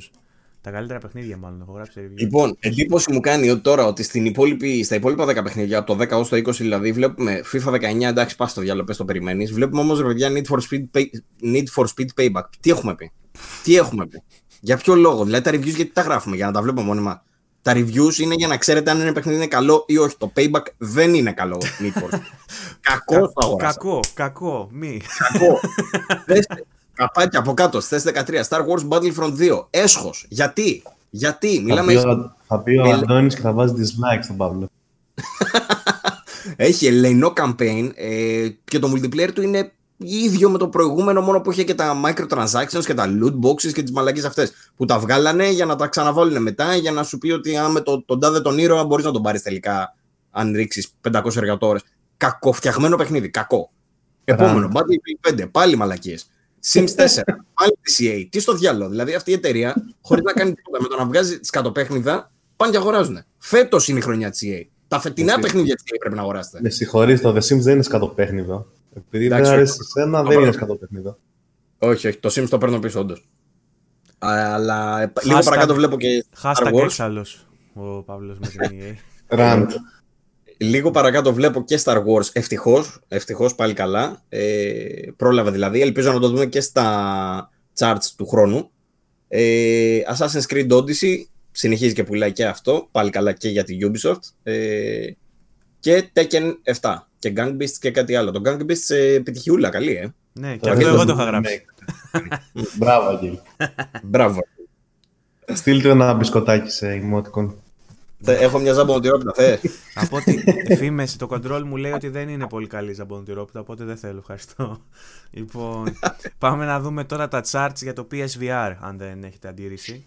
Όπου Ναι. πρώτο σέρνει το χορό, ο, ο, ο, πες μας Άρη. Ε, Αναμενόμενο. Beat Saber, παιχνιδάρα παντού. Ε, μ, εντάξει, νομίζω τι να πούμε για το Beat Saber. Τα λέγαμε στα. Ναι, έχει ξεσχιστεί και αυτό. Θα το δούμε στάνταρ και σε πολλές λίστες της δεκαετίας. Είναι από τα πιο σημαντικά παιχνίδια virtual reality που έχουν βγει ως τώρα. Ε, και θα δούμε τον αντίκτυπο σε μερικά χρόνια. Δηλαδή είναι σαν να γίνεται ξέρω, εγώ, το καινούριο Guitar Hero, κάπως έτσι. Ό,τι τρέλα δηλαδή μας είχε πιάσει τότε με το Guitar Hero, Μμμ. που έσβησε βέβαια μετά. Ε, κάτι αντίστοιχο βλέπουμε τώρα με τον Beat Saber που μακάρι να το εξελίξουν οι άνθρωποι και να βγάλουν και άλλες ιδέες. Γιατί ήταν φοβερή αυτή η ιδέα που είχαν και το βγάλανε. Να το ανοίξουν όπως το PC και θα γίνει ακόμα καλύτερα. Να μπορεί να βάλει ο καθένας στα δικά του που τραγούδια. Λοιπόν. Δεύτερο. Blood and Truth. Τρίτο. Ναι, είναι αυτό. Α, που θες να, λέ- γίνεται θες να demo. λέμε για όλα, τα έχεις παίξει όλα. Ε, όχι, έχω μια εικόνα όμως τι είναι. Α, Άσε να τα πω εγώ. Το Blood and Truth είναι το πιο σημαντικό, το, η πιο μεγάλη παραγωγή ας πούμε, PlayStation VR που βγήκε πέρσι. Ε, Ενδεχομένως και ένα από τα καλύτερα, οπότε δικαίως βρίσκεται στη δεύτερη θέση. Τώρα τα υπόλοιπα. Ε, Job Simulator που βλέπω, το Arizona Sunshine, Farpoint, Rick and Morty, Until Dawn Rush of Blood. Ε, Καλώς πουλάνε. Και το Creed Rise of to Glory. Καλώς πουλάνε, είναι καλά VR παιχνίδια. Ε, το Super Hot είναι από τα top και θα πρέπει να είναι πιο πάνω. Το Και- ναι. Το Super Hot, ναι, το Super Hot Ναι, είναι ναι. παιχνίδι μεγάλος. Και το Ε, Astro Bot είναι πολύ καλό. Αυτό θέλω να κα- Και θέλω να καταλήξω στο Astrobot, το οποίο είναι μακράν ό,τι καλύτερο ε, έχει βγει σε VR παιχνίδι σοβαρό. Ε, για όσους δεν έχουν παίξει δηλαδή και θέλουν να δουν τι καινούριο έλα μωρέ σου λέει VR τώρα μαλακής, τι μπορεί να κάνει. Ε, παίξτε Astrobot. Παίξτε Astrobot και θα μας θυμηθείτε. Το Astrobot είναι ε, ε, τρελή διαφήμιση για τα VR παιχνίδια. Δεν είναι σαν το Beat Saber, δεν είναι mini game, ας πούμε, που πας, παίζεις, έχει μια πιστούλα, ok, τέτοιο. Είναι κανονικό το παιχνίδι που χρησιμοποιεί τις τεχνολογίες VR για να σου εξυψώσει την εμπειρία. Ωραία, δεν τα λέω. Ναι. Γιατί πως που κάνει που δεν είναι το MOS μέσα. Έλαντε, άλλη παιχνιδάρα. Και αυτό το έχω στην ίδια κατηγορία με το Astrobot. Καλό είναι γενικά ο κόσμος, ρε παιδί μου, να προσπαθήσει λιγάκι. Αν, αν, το έχει, αν έχει κανένα φίλο ή κάποιο μέρος που μπορεί να πάει να δει το PlayStation VR. Ε, στο Golden Hall δεν νομίζω να το έχουν ακόμα στημένο. Τέλος πάντων, καλό θα είναι αν μπορεί σε κάποιο κατάστημα να παίξει λιγάκι, γιατί εκεί θα καταλάβει περί τίνος πρόκειται. Όσο και αν τα εξηγούμε εμείς και να τα λέμε, δεν πρόκειται. Δηλαδή, το Astrobot, OK, θα πει ο άλλος ένα καλό platformer. Όχι, δεν είναι ακριβώς έτσι. Είναι η εξέλιξη των platformer γιατί μέσω VR έχει κάποιες ιδέες που δεν μπορούσαν να γίνουν αλλιώς. Όπως είχα αναφέρει και σε προηγούμενο, δηλαδή την εμπειρία που είχα παίξει με το Farpoint και με το όπλο που σήκωνα και έβλεπα, ξέρω εγώ, μέσα από τη διόπτρα και το βλέπεις αυτό το πράγμα σε VR περιβάλλον, εκεί είχα νιώσει ότι ήταν το next level. Ε, κάτι αντίστοιχο κάνει το Astrobot, αλλά πολύ καλύτερα σχεδιασμένο προφανώς από ένα παιχνίδι σαν το Farpoint. Farpoint δεν έχει πολλά πράγματα. Το Astrobot έχει φοβερές ιδέες. Okay. Συνέχισε να διαβάζει τη λίστα, να ξεκουραστούμε κι εμείς λίγο οι παρουσιαστές. Ε, η λίστα δεν έχει τώρα. Τα, D- τα VR ήταν αυτά. Τώρα τα DLC τα αναφέραμε που ήταν με το Fortnite που δεν έχει κανένα νόημα. Τα, η άλλη δεκάδα που έχει είναι τα free to play. Και στα free to play βλέπουμε την ε, ε, Alpha που είχε κάνει το Call of Duty που είναι στη θέση νούμερο 10 που σημαίνει ότι είχε ξεσχιστεί από πριν. Ε, δηλαδή ήδη η Activision όταν έσκασε η Alpha και την κατέβασε τόσος κόσμος, κατάλαβε σου λέει: Όπα, έχουμε καλό παιχνίδι, θα το κατεβάσει κόσμος, θα παίξει, θα γουστάρει και θα το αγοράσει κιόλας. Οπότε το βλέπουμε και στη θέση νούμερο 4 και στη θέση νούμερο 10. Στη θέση νούμερο 4 δεν καταλαβαίνω τι είναι. Free to play λέει Call of Duty Modern Warfare. τι φάση. Πληρωμένο είναι το παιχνίδι. Μήπως είχε βγει καμιά beta, μήπως είχε βγει καμιά. για μερικές μέρες, ξέρω εγώ τίποτα, καμιά άλλη. Ε, κανένα άλλο mode διαθέσιμο. Τέλος πάντων. Ε, επίσης έχει, έχει στην δεκάδα βλέπω το Xenoverse Light Version και το ε, Pro Evolution Soccer 2019 Light Version πάλι που είναι η, τα δωρεάν ε, κομμάτια αυτών των παιχνιδιών που μπορεί κάποιος να κατεβάσει και να παίξει τσάμπα χωρίς να χρειάζεται τίποτα. Υπάρχει το Warface, εντυπωσιάζομαι που βλέπω το Warface γιατί άρχισε να βγει στις κονσόλες και βγει, είναι το παιχνίδι της Crytek, το free to play, είναι πρώτου προσώπου shooter ε, ε, και είχε βγει πριν αρκετά χρόνια στα PC, πλέον βγήκε και στις κονσόλες και πάει καλά από ό,τι φαίνεται ε, το Brawlhalla, το Real Royale, Dauntless, ε, δεν τα ξέρω. Το Brawlhalla νομίζω το ξέρω, αλλά δεν είμαι σίγουρος. Το, το, το, το, το, ε, το Brawlhalla είναι ένα τύπου σαν ε, Smash Bros που... Smash Bros, ναι. Και Μπράβο, το, αυτό. Είναι, το... Δεν το ξέρω ότι είναι free to play αυτό. Ναι, είναι πολύ καλό. Και το Dauntless είναι ένα που βγήκε και στο Switch και όλας που είναι ομαδικό PV ε, PV, όχι PvP, PvE, πώς λέει, πολεμάς κάτι τέρατα μαζί με άλλους, ρε παιδί μου, ομάδα. PV. Το θυμάμαι και τον Dauntless. Και στη δεύτερη θέση φυσικά έχουμε το Fortnite, το οποίο όμως το ξεπερνά το Apex Legends. Και ευτυχώς που το ξεπερνά γιατί είναι καλύτερο παιχνίδι. Είναι πολύ καλύτερο παιχνίδι το Apex Legends και βρίσκεται στην πρώτη θέση. Για το Apex τα είπαμε και τότε με τα nominations για τα Game Awards το πόσο καλό παιχνίδι είναι και το πόσα πράγματα αξίζει. Μπράβο, μπράβο στην uh, Respawn, η οποία από ό,τι θυμήθηκα τώρα μια είδηση έκανε λέει η EA υπεύθυνο, ε, δεν θυμάμαι τώρα πώς το λέει, τον Game Studios της EA. Και καλά αυτόν που θα επιβλέπει, όπως έκανε η Sony, τον τύπο της Guerrilla, το θυμόμαστε Ναι, ναι.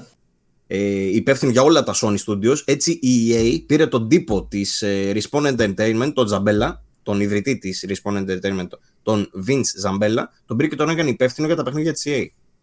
Επιτέλους. Επιτέλους βάλαμε μυαλό ότι χρειαζόμαστε ένα director με... να ξέρει τι κάνει. OK. Okay. Θετικό. Λοιπόν... Ναι, γιατί είχε ρε φίλε επιτυχίες φέτος. Πήγε καλά και το Apex Legends πάρα πολύ καλά. Και το Star Wars βγήκε όπως έπρεπε. Οπότε σου λέει, κάτσε, αυτός μάλλον ξέρει τι κάνει, οπότε ας τον πάρουμε. Πάλι καλά. OK. Okay. Λοιπόν, τι άλλο έχουμε; Θέλετε να δούμε τώρα τα καλύτερα παιχνίδια του PlayStation της δεκαετίας, έτσι όπως βγήκαν το PlayStation Blog; Το official; Πόση ώρα είμαστε, έχουμε φτάσει μια μισή ώρα; Δεν έχω ιδέα, πρέπει να δείτε εσείς για να μου πείτε. Νομίζω τέσσερις πρέπει να έχουμε ξεκινήσει. Είμαστε περίπου στη. Α, μπορεί να είμαστε μία ωρίτσα επειδή. Α, να αγχώνεσαι, όσο, όσο γουστάρεις. Όσο γουστάρεις. Όταν κουραστείς. Ναι. Δεν ξέρω αν είναι να κολλήσουμε τώρα της δεκαετίας στο επόμενο που θα βγάλουμε για όλα της δεκαετίας ή να τα αναφέρουμε τώρα. Κατάλαβες ποιος είναι Θα πούμε τα δικά μας. Εγώ λέω τώρα, αν θες να πούμε, πώς βγήκανε στο PlayStation Blog. Ωραία, ωραία. Αφού τη ζάραμε τώρα, αφήσουμε τον κόσμο με το με την αγωνία. Όχι, εντάξει, πες. Λοιπόν, ε, χωρί, καμία έκπληξη δεν μας έκανε που πρώτο βγήκε το Last of Us και μάλιστα με πολύ μεγάλο ποσοστό, 11%. Δεν έχουμε αναλυτικά τα ποσοστά για όλα, δεν αναγράφονται. Ε, αλλά ουσιαστικά πρόκειται για μια λίστα με τα καλύτερα παιχνίδια για PlayStation έτσι όπως τα ψήφισαν ο κόσμος που μπήκε στο PlayStation Blog, το, την επίσημη σελίδα τέλος πάντων του PlayStation. Στην πρώτη θέση λοιπόν έχουμε το The Last of Us. Στη δεύτερη θέση έχουμε το God of War. Στην τρίτη θέση έχουμε το The Witcher Wild Hunt. Στην τέταρτη έχουμε το Grand Theft Auto το 5. Στην πέμπτη θέση έχουμε το Red Dead Redemption το 2. Στην έκτη θέση το Elder Scrolls Skyrim. Στην έβδομη το Horizon Zero Dawn. Στην όγδοη το Bloodborne. Στην ένατη το Uncharted 4. Στην δέκατη το Spider-Man της Marvel, το παιχνίδι της Insomniac, το καινούριο. Θα τα διαβάσω όλα. ναι, γιατί, αλλά τόσα Βαρέθηκε. Ε, όχι, δεν ξέρω Θες, θες να σχολιάσεις κάποιο από αυτά τα παιχνίδια, Παύλο, θες να μας κάνεις ένα mini review; Όχι ρε παιδί μου, αλλά από το να αναφέρουμε τη λίστα, ξέρω εγώ. Εντάξει, η λίστα μου φαίνεται πάρα πολύ ισορροπημένη, αυτό ήθελα να πω. Είναι δηλαδή παιχνίδια που περίμενα όντως να δω, ε, πόσο μάλλον από τους χρήστες του PlayStation. Και είναι μάλιστα και στη σειρά που περίμενα να τα δω. Δηλαδή, Last of Us και God of War τα περίμενα όντως στα top. Και το Witcher. Ενδεχομένως το Witcher να το περίμενα λίγο ή στη δεύτερη ή στην πρώτη. Ναι, ναι. Είπαμε μέχρι το 10. Θες να πω και μέχρι το 20 να την τελειώσω ή θες να πάμε παρακάτω; Στο νούμερο 11 έχουμε το Persona 5. Στο νούμερο 12 έχουμε το Dark Souls. Στο νούμερο 13 έχουμε το Call of Duty Black Ops 2. Στο νούμερο 14 έχουμε το Nier Automata. Στο νούμερο 15 το Death Stranding. Στο νούμερο 16 το Red Dead Redemption, το πρώτο. Στο νούμερο 17 το Mass Effect 2. Στο νούμερο 18 το Fortnite. Στο νούμερο 19 το Batman Arkham City. Και στο νούμερο 20 το Resident Evil 2. Δεν είναι πολύ ωραία λίστα. Πολύ ωραία λίστα. Πολύ ωραία λίστα μου κάνει εντύπωση που υπάρχει το Fortnite, ας πούμε, εκεί μέσα. Ε, Εντάξει. Στα καλύτερα του PlayStation δεκαετίας. Εντάξει, ε, με, πώς το λένε, μ, επηρέασε τη βιομηχανία και τα λοιπά, τα έχουμε ξαναπεί για το Fortnite, αλλά το καλύτερο της δεκαετίας, στα καλύτερα της δεκαετίας μάλλον, τέλος πάντων. Και πάνω από το Arkham City ο Παύλος βγάζει καπνούς τώρα. Ναι. Ε, Εμένα μου κάνει μεγάλη εντύπωση ότι μέσα στην 20 υπάρχουν τρεις τίτλοι τίτλοι της Rockstar. ναι, όντως. Αλλά η Rockstar το έχουμε ξαναπεί ότι ό,τι βγάζει είναι αυτόματη επιτυχία. Δεν έχει, βγάλει, δεν έχει αποτυχία η Rockstar στο, στο ιστορικό της. Εμένα να πω ότι μου έκανε εντύπωση. Τι, Πρώτον, ότι το καινούριο IP, το Horizon Zero Dawn είναι πάνω από το Bloodborne. Το Bloodborne το περίμενα πιο πάνω. Σε- Αυτά τα δύο δηλαδή κοντράρονται στην πρώτη δεκάδα για νέα IP. Άντε, βάλε και το Spider-Man θα έλεγα. Αλλά το Horizon στη θέση 7 έχει, τέλος πάντων, έχει σημειώσει τρελή επιτυχία, δεν το συζητάμε. Ε, Το 2 δηλαδή θα είναι από τα πιο αναμενόμενα στην επόμενη γενιά. Death Stranding επίσης 20 έτσι. Παρόλο που είναι στο 15 που είναι 20 το είδα αρκετά πιο κάτω το Death Stranding, όντως. Δηλαδή, ο κόσμος από ό,τι φαίνεται δεν το αγάπησε όλοι, δηλαδή δίχασε. Ε, αυτό που μου κάνει τρελή εντύπωση όμως είναι και δυστυχώς το λέω με βαριά καρδιά, είναι το Mass Effect 2 που είναι στη θέση 17. Το περίμενα πολύ πιο πάνω. Δηλαδή, σε όλες τις υπόλοιπες λίστες που έχω δει, το Mass Effect 2 είναι στις πρώτες πέντε θέσεις και στους- στις δικές μας και στις προσωπικές. Spoiler alert βέβαια, γιατί θα τα πούμε την επόμενη. Ε, το Mass Effect 2 είναι πολύ ψηλά. So, ε, το έχουμε αναφέρει σχεδόν όλοι το Max. Ναι. Εγώ περίμενα τον Nier πιο πάνω. Το Nier είναι κλασικό αγαπημένο. Να σου πω την αλήθεια, σε τι θέση είναι, 14. Τάξη, τάξη. Ψιλο normal. Ε, όλοι όσοι το έχουν παίξει μιλάνε για game changing experience. Εγώ που το παίξα δεν το νιώσα. Εσένα δεν σ' αρέσουν τα Ιαπωνέζικα όμως γι' αυτό. Παίζει, παίζει το ρόλο του, Για αλλά απ' πολλές την άλλη μου γεύσεις. αρέσουν, μ' αρέσουν πάρα πολύ τα action. Εκτίμησα και το σενάριο, απλά δεν είδα αυτό το μεγαλείο, ρε παιδί μου, ξέρω εγώ. Τεχνικά νομίζω ότι θα μπορούσαν να έχουν κάνει κάτι καλύτερο, ρε, εσύ. Το Nier δηλαδή φαίνεται ότι δεν είναι. Είναι η Platinum στα καλύτερά της, αλλά η Platinum δεν είναι ψ, πολύ καλό στούντιο στο να φτιάχνει ακριβές παραγωγές. Αυτό μου τη πάει. Εκεί ξενερώνω λίγο. Θα ήθελα να δω δηλαδή κάτι λίγο πιο όμορφο από την Platinum. Ναι, είναι και το, νομίζω είναι και το στυλ της όμως. Δεν ενδιαφέρεται ιδιαίτερα να περάσει σε άλλη κατηγορία. Ναι, σου λέει θέλω 60 και είμαι action. Έχω βαρεθεί λίγο όμως δηλαδή σε όλα τα παιχνίδια έχει πάνω κάτω το ίδιο σύστημα μάχης, ξέρω εγώ. Δηλαδή και στο Nier πάνω κάτω το ίδιο ήταν. Με όλα τα υπόλοιπα. Όλα τα υπόλοιπα. Το Astral Chain είναι λίγο πιο... Συγγνώμη. Το Astral Chain ήταν λίγο πιο έτσι... Διέφερε. Διέφερε λες. Ναι. Μακάρι, μακάρι. Ήταν Αλλά και αυτό στον από τον πυρήνα Μπαγιονέτα του- και μετά. Καθαρό emo Ναι. action ήταν και το Astral Chain, δηλαδή μένει πιστή σε αυτό και σίγουρα προσφέρει παιχνίδια που στο gameplay κομμάτι είναι φοβερά, αλλά ναι, ότι υπάρχει ένα μοτίβο υπάρχει. Από τον Μπαγιονέτα και μετά το βρήκανε και το κάνανε. ε, Δεν σου λέω, είναι εξαιρετικό, είναι πάρα πολύ καλό. Και οι ψηλοδιαφορές που κάνουν μπορεί να έχουν πάλι πολύ καλές ιδέες. Αλλά χρειάζεται μια αλλαγή. Δηλαδή, μέχρι και το Legend of Korra, ξέρω εγώ, που είχα παίξει το παλιά, το οποίο είναι τίποτα. Tie-in σειράς του κώλου. Πολύ low budget. Είχε πάλι πολύ καλό σύστημα μάχης επειδή βασίζεται πάλι πάνω σε αυτά. Και Με λίγες διαφορές. Δηλαδή, πάλι άλλαζες λίγο τις δυνάμεις ανάλογα τι δύναμη χρησιμοποιούσες τέλος πάντων από τον αέρα, φως και τέλος πάντων. Ε, αλλά είναι θα ήθελα να δω κάτι, κάτι διαφορετικό από την ε, Platinum. Αυτό είναι νομίζω το παράπονο μου. Και λίγο καλύτερο τεχνικό τομέα. Οκ. Τώρα, έχουμε πήξει τον κόσμο στις λίστες και γι' αυτό είμαι λίγο, ξέρεις, το σκέφτομαι για το επόμενο θέμα. Ε, έχουμε, τα, G- Γιατί; έχουμε τις- ε, τα προτινόμενα της GDC, Game Developer Conference Choice Awards. Δεν τα έχω δει αυτά. Θα ήθελα να τα μάθω. Πού- Πού τα Ε, έχει; Ανακοινώθηκαν υποψηφιότητες τέλος πάντων. Αν θέλεις μπορούμε να, να τρέξουμε έτσι να δούμε λίγο τι, τους υποψήφιους. Ε, Χασμουριέσαι Ναι. ήδη, ε. Λοιπόν, Δεν έχω πιει τον καφέ μου. οκ. Ακόμα ολόκληρο. Εγώ θα το δείξω στον κόσμο, τουλάχιστον για αυτούς που βλέπουν σε βίντεο θα, θα τα δούνε. Λοιπόν, θες να αρχίσουμε να διαβάζουμε; Sure. Ε, Μπες, ε, Ναι, αν ξέρω, το δεν τα ψάχνεις βλέπω. τώρα, μπες σε ένα φοβερό site που έχω βρει, vg24.gr. Είναι πάνω πάνω. Game- τα έχουμε βάλει. το, το- το έχουμε βάλει, ναι. Ο Λοιπόν, αρχισυντάκτης δεν ξέρει τι γράφουμε. Αυτό, ναι. το- Δεν τα βλέπω όλα. φαντάστηκα. Σας έχω εμπιστοσύνη για αυτό. Λοιπόν, κατηγορίες. Καλύτερος ήχος. Best audio. Υποψήφια είναι το Death Stranding, το Sayonara Wild Hearts, το Control, το Untitled Goose Game και το Call of Duty Modern Warfare. Ε, εγώ λέω να μην κάτσουμε να πούμε τι περιμένουμε. Πάλι να... τα ίδια, Πάλι ναι, τα θα ίδια. έχει. Το κάναμε αυτό στα Game Awards. Ας πούμε απλά τι είναι υποψήφιο και να βγούμε την επόμενη φορά να πούμε τι βγήκε. Λοιπόν, αυτά για το audio. Ε, best debut, καλύτερο debut του παιχνιδιού. Ε, εταιρεία Zaum με Disco Elysium, Mobius Digital με Outer Wilds, ε, William Kier Studios, μάλλον είναι κύριος αυτός. Ma- Ma- Manifold Garden. Ε, Δεν το ξέρω αυτό. Το ξέρετε. όχι, Όχι. όχι. Προφανώς θα το πάρει το Disco Elysium, όλα τα άλλα τα, τα λέμε έτσι. λοιπόν, ε, Foam Sword Games. Έχει το Ναι, Knights and Bikes. Εσύ πάλι το έχεις κάνει το review Knights αυτό. and Bikes ναι, το είχα κάνει, αλλά δεν είναι καλύτερο από το Disco Elysium προφανώς. Πολύ καλό παιχνίδι. Ε, αλλά εντάξει, οκ. Κάπου, κάπου όπα. Υπάρχει και το Outer Wilds, ας πούμε, που ο Τατσιόπουλος το έχει βάλει στα καλύτερα της δεκαετίας του, ας πούμε, που το θεωρεί απίστευτο. Όχι μόνο, όχι μόνο. Το, το είδα σε πάρα πολλές λίστες το Outer Wilds. Ναι, απλά Σε περισ, περισσότερες φορές από το Outer νομίζω, Worlds. Νομίζω ότι είναι η χρονιά της Zaum. Δεν μπορεί να την νικήσει κανένας φέτος τη Zaum. λοιπόν, Foam Sword Game, λοιπόν. ε, Foam Sword Games, ε, Night and Bikes. Και από ε, Chance Agency το Neocab. Ε, το Neocab είναι από τα παιχνίδια που δεν έχω παίξει, by the way, και θέλω να το παίξω. Πρέπει να είναι ενδιαφέρον. Δεν το ξέρω. Ε, είσαι, νομ- αν, ε, αν είναι αυτό που νομίζω, είσαι ταρήφα, μια κοπέλα και παίρνεις πελά. Είναι σαν visual novel, ας πούμε. Και έχεις αλληλεπίδραση με κόσμο που μπαίνει στο ταξί σου. Είναι cyberpunk, ε, mauve χρώματα και τέτοια. Λοιπόν, Μάλιστα. best design. Baba is You. Outer Wilds. Ωραία. Death Stranding. Sekiro Shadows Die Twice και Untitled Goose Game. Για καλύτερο design αυτά.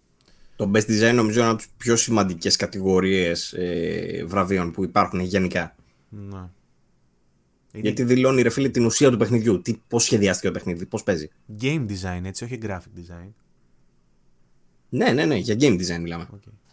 Innovation Award, ε, βραβείο καινοτομίας. Untitled Goose Game, Disco Elysium, Baba is You, Death Stranding, Outer Wilds. Best Mobile Game τώρα. Καλύτερο παιχνίδι mobile. Sayonara Wild Βάγκο, Hearts. Βάγκο, α, είναι πολλά ρε εσύ. Είσαι σίγουρος ότι θες να τα πούμε όλα; Έλα ρε, σιγά τα πολλά ρε. Σιγά τα πολλά ρε. Έλα πάμε Θες γρήγορα. να, να κάνουμε μια κουβεντούλα τώρα για το αν ξεχωρίζει κάποιο από αυτά, αντί να, να καθόμαστε και να ε, λέμε τις λίστες. Ωραία. Θα Ε, έχουμε- θα για ποιο έχουμε θες να πει. σου πω, για Best Mobile πάλι την ίδια κουβέντα που κάναμε στα Game Awards θα κάνουμε. Στα Best Game Mobile. Awards, τα έχουμε ξαναπεί. Μπράβο, θες να μου πεις κάποιο που ξεχωρίζεις, θες να μου πεις κάποιο που έχει διαφορά το Grindstone, ας πούμε, το ξέρετε; Ε, όχι. Όχι. Mobile και εγώ δεν ξέρω κανένα. Μόνο το Ντατσιόπουλο που λέει ότι το Sayonara Wildcards πρέπει να παιχτεί και είναι έπος και είναι κάτω από ώρα. Να το παίξουμε όλοι δηλαδή γιατί είναι κάτω από ώρα. Αλλά είναι φοβερό. Το Sky Παιχνίδι Children of the Light είναι Δεκαετίας το της... έχει βάλει. Ποιο ποιο λες; Το έχει βάλει στη δεκαετία το Σαγιονάρα, νομίζω, ναι. Ε, ήθελε να το βάλει, αλλά μου είπε χτες ότι δεν ήταν έτοιμος. Λέει ότι δεν έχει οριμάσει ακόμα μέσα του. Και αυτό και το Death Stranding. Ε, δεν νιώθω ότι είναι ακόμα λέει, έτοιμα για να μπουν στην προηγούμενη δεκαετία. Okay. Αλλά μόνο και μόνο που το έχει τόσο ψηλά όσο το Death Stranding μου κάνει εντύπωση. Ε, πρέπει να είναι φοβερό. Ε, το Sky Children of the Light είναι το παιχνίδι της That Game Company που έχει βγάλει τα γνωστά ε, Absu και Journey φυσικά. Γίτσες. Είμαι σίγουρος. Ε, και κο- ποιο άλλο βλέπαμε; Και Call of Duty Mobile, εντάξει, κλασικά. Ε, τώρα στο Best Narrative, ε, από τα παιχνίδια που βλέπετε, ε, Βαγγέλη Στάνταρ θα μας, έλεγε πάλι, θα μας έλεγες πάλι για τον Disco Elysium, σίγουρα. Εγώ de τα facto. βλέπω, αλλά όσοι μας ακούνε από το Υπάρχουν, Spotify ναι. δεν τα βλέπουν. Έλα μωρέ, τα κλασικά. Disco Elysium, Control, Death Stranding, Outer Wilds, Outer, Outer Worlds. Άρα τα διαβάζεις, άρα κάνεις τη δουλειά μου, Παύλο. Με Άρα λιγορείς. τα έχουμε ξαναπεί. Ρε, επειδή ακριβώς το έχουμε ξαναπεί και σε προηγούμενα επεισόδια για άλλα βραβεία, γι' αυτό δεν θέλω να κουράζουμε περαιτέρω. Και έχουμε πει και τη γνώμη μας, όχι τίποτα άλλο. Ε, τα GDC τώρα είναι λίγο πιο... απευθύνονται, μάλλον έχουν μια άλλη βαρύτητα γιατί προέρχονται από ε, game developers δεν είναι. Ναι, Ναι. Game Developers Gofer- ε, Conference Choice. Το οποίο σημαίνει ότι οι ίδιοι οι δημιουργοί δίνουν τα βραβεία εκεί πέρα που νομίζουν αυτοί. Οπότε έχει μια, μια άλλη βαρύτητα ως προς το πώς το βλέπουν οι, οι ίδιοι οι δημιουργοί. Ίσως και τι κάνει, ψηφίζουν. ίσως κάνει rebound το Kojima, εγώ αυτό θα πω. Μπράβο. Ίσως εκτιμηθεί λίγο περισσότερο, και εγώ αυτό πίστευα δηλαδή με- για, για αυτά τα βραβεία. Αν κάπου ήταν να πάρει δηλαδή ο Kojima, ίσως πάρει περισσότερα σε, αυ- σε αυτή την, ε, ε, μέσω αυτού του θεσμού. Το Noita το ξέρετε, άσχετος. ε, μου ανέφερε πάλι ο Τατσόπουλος ότι πρέπει να το δούμε, το Noita. Noita. Ε, το Βλέπω έχεις δει εσύ; δεκάρια, βλέπω δεκάρια στο Steam, όχι. Στο Steam. Έχει βγει το Noita, έχει βγει, ε, Ναι, προφανώς. 24 Για να Σεπτεμβρίου. βραβεύεται, μάλλον. Σεπτέμβρη. Ναι, όχι, δεν το είχα, μου είχε ξεφύγει αυτό. Ε, από τα υπόλοιπα τώρα που δεν ξεχωρίζω κάποιο στα VR βλέπω πάλι πάνω κάτω τα ίδια με δύο παιχνίδια που δεν τα ξέρω Ε, δεν ξέρω, ε, βλέπετε εσείς κάτι στην κατηγορία, θέλετε, στο Best Technology, ας πούμε; Έχει Ποιο ξεχωρίζεται. το, έχει στο Game of the Year το Untitled Goose Game. αυτό, αυτό, είναι, αυτό είναι όντως άξιος σχολιασμού. Άξιος σχολιασμού. Ε, Βαγγέλη, πώς φαίνεται που το Untitled Goose Game είναι υποψήφιο για παιχνίδι της χρονιάς; Και όχι το, Κοίτα, το Zaum. το... Ναι, δεν είναι Disco το, το Elysium. Disco Elysium. δεν είναι το Disco Elysium, που θα έπρεπε να είναι, αλλά το Untitled Goose Game νομίζω ότι είναι μια, ε, μια μέτα αναφορά από μόνο του. Δηλαδή, υπάρχει, ε, το μόνο και μόνο που υπάρχει σε αυτή τη λίστα έχει να προσδίδει στην όλη μέτα φύση του, ας πούμε, γιατί είναι ένα παιχνίδι το οποίο ούτε μεγάλε, μεγάλα ρίσκα πήρε η εταιρεία που το έφτιαξε, ούτε δυσκολεύτηκε ιδιαίτερα. Ας πούμε, απλά ήταν μια ιδέα που προφανώς την είχαν πιωμένη, ξέρω εγώ, κλασμένη από τους μπάφους και, και την υλοποίησαν πολύ καλά και ο κόσμος το αγάπησε. Και μάλλον λόγω, με τη βοήθεια του κόσμου του ίντερνετ και με τα memes εξυψώθηκε όλο αυτό, η προσπάθεια αυτή και έχει κάνει τον τόρο που έχει κάνει. Δεν νομίζω ότι υπό τη συμβατική έννοια μπορεί να διεκδικήσει τον τίτλο του καλύτερου παιχνιδιού της χρονιάς. Όμως σίγουρα είναι ένα παιχνίδι που χαρακτήρισε τη χρονιά λόγω του ότι έγινε meme. Και γι' αυτό τώρα αξίζει να το βάλεις Game of the Year. Τέλος πάντων. Ναι. Και να μην βάλεις το Star Wars, αν και είπαμε ότι βγήκε αργά. Disco Elysium. Τι να πω ρε πίσω. Disco Elysium, ναι. Ε, Baba is You θα μπορούσε, όπως λέει ο Τατσιόπουλος επίσης. Αλλά βλέπεις Outer Wilds μέσα. Εντάξει. Εντάξει. Λοιπόν, αυτά λοιπόν και με τις υποψηφιότητες αυτές. Και κάπου εδώ ολοκληρώνουμε την απαρίθμηση των Sony ε, και- νέων και των ε, βραβείων τέλος πάντων, γιατί βγάλαμε και λίστες για τη Sony, αλλά και αυτή η λίστα τέλος πάντων φτάνει στο τέλος της. Ε, έχουμε κάποια νεάκια ακόμα. Δεν ξέρω, Παύλο, πώς θες να κινηθούμε για τη συνέχεια του podcast. Αν έχεις κάποια συγκεκριμένα πράγματα που θες να πούμε. Έχω δύο-τρία νέα Λοιπόν, ακόμα. Θέλω να πω για το ένα νέο που με εντυπωσίασε πάρα πολύ. Είδα μία φωτογραφία από ένα full beach λέει breakfast το οποίο φαίνεται απίστευτο, φαίνεται λαχταριστό, φαίνεται ανεπανάληπτο. Στο Twitter ποστάραν φωτογραφίες του. Δεν ξέρω αν το έχετε δει για ποιο πράγμα μιλάω. Ναι, όχι. Ε, που έχει δύο αυγά μάτια, κάτι bacon και κάτι τέτοια. Ε, και φαίνεται πραγματικά απίστευτο γυαλιστερό κτλ. Αυτό λέει φτιάχτηκε στο Dreams της Media Molecule. Α, το οποίο, η συγκεκριμένη- ολοκλη- το οποίο ολοκλήρωσε την ανάπτυξή του. Μπράβο. Και λέει ότι εγώ με αυτό που έχω δει, με όλα όσα έχουν πει και τα λοιπά, αναρωτιέμαι πραγματικά ε, τι θα μπορεί να φτιάξει κάποιος μέσα στο παιχνίδι. Δηλαδή, Άλλο παιχνίδι. ναι, παίζει να γίνεται πλατφόρμα, ξέρω εγώ, για developers πλέον. Παίζει να μπορεί να φτιάξει τα πάντα. Να μπορεί να κάνεις ό,τι γουστάρεις. Καλά, δεν είναι ότι δεν ξανά είχαμε δει τέτοιο παιχνίδι. Τέτοιο παιχνίδι ακριβώς δεν νομίζω ότι Ακριβώς ξανά όχι, είχαμε. Δηλαδή, αλλά θυμάμαι και στο Xbox ότι υπήρχε ένα το οποίο μου διαφεύγει το όνομά του γιατί πάντα τα ξεχνάω εγώ αυτά. Που έφτιαχνες έτσι κόσμους και mini games. Όχι, ρε, κτλ. το Project Spark λες, δεν Ναι. ήταν. Ε, ε, είχε ενδιαφέρον, μπορούσες να φτιάξεις δικό σου ξέρω, εγώ, adventure εκεί μέσα. Το είχα κάνει review αυτό. Αλλά ήταν. ε, δεν, δεν συγκρίνεται με αυτό το πράγμα. Τώρα εδώ πέρα μπορείς να φτιάξεις δικά σου assets και άμα δεις ποιότητα ε, των assets που μπορείς να φτιάξεις, είναι ασύλληπτο. Καλά, δηλαδή, κα- αν κάτσεις κάτσε και να το ασχοληθείς- δούμε. Κάτσε να το δούμε. Καλό Ναι. φαίνεται, ωραίο φαίνεται, αλλά κάτσε Ε, να το δούμε.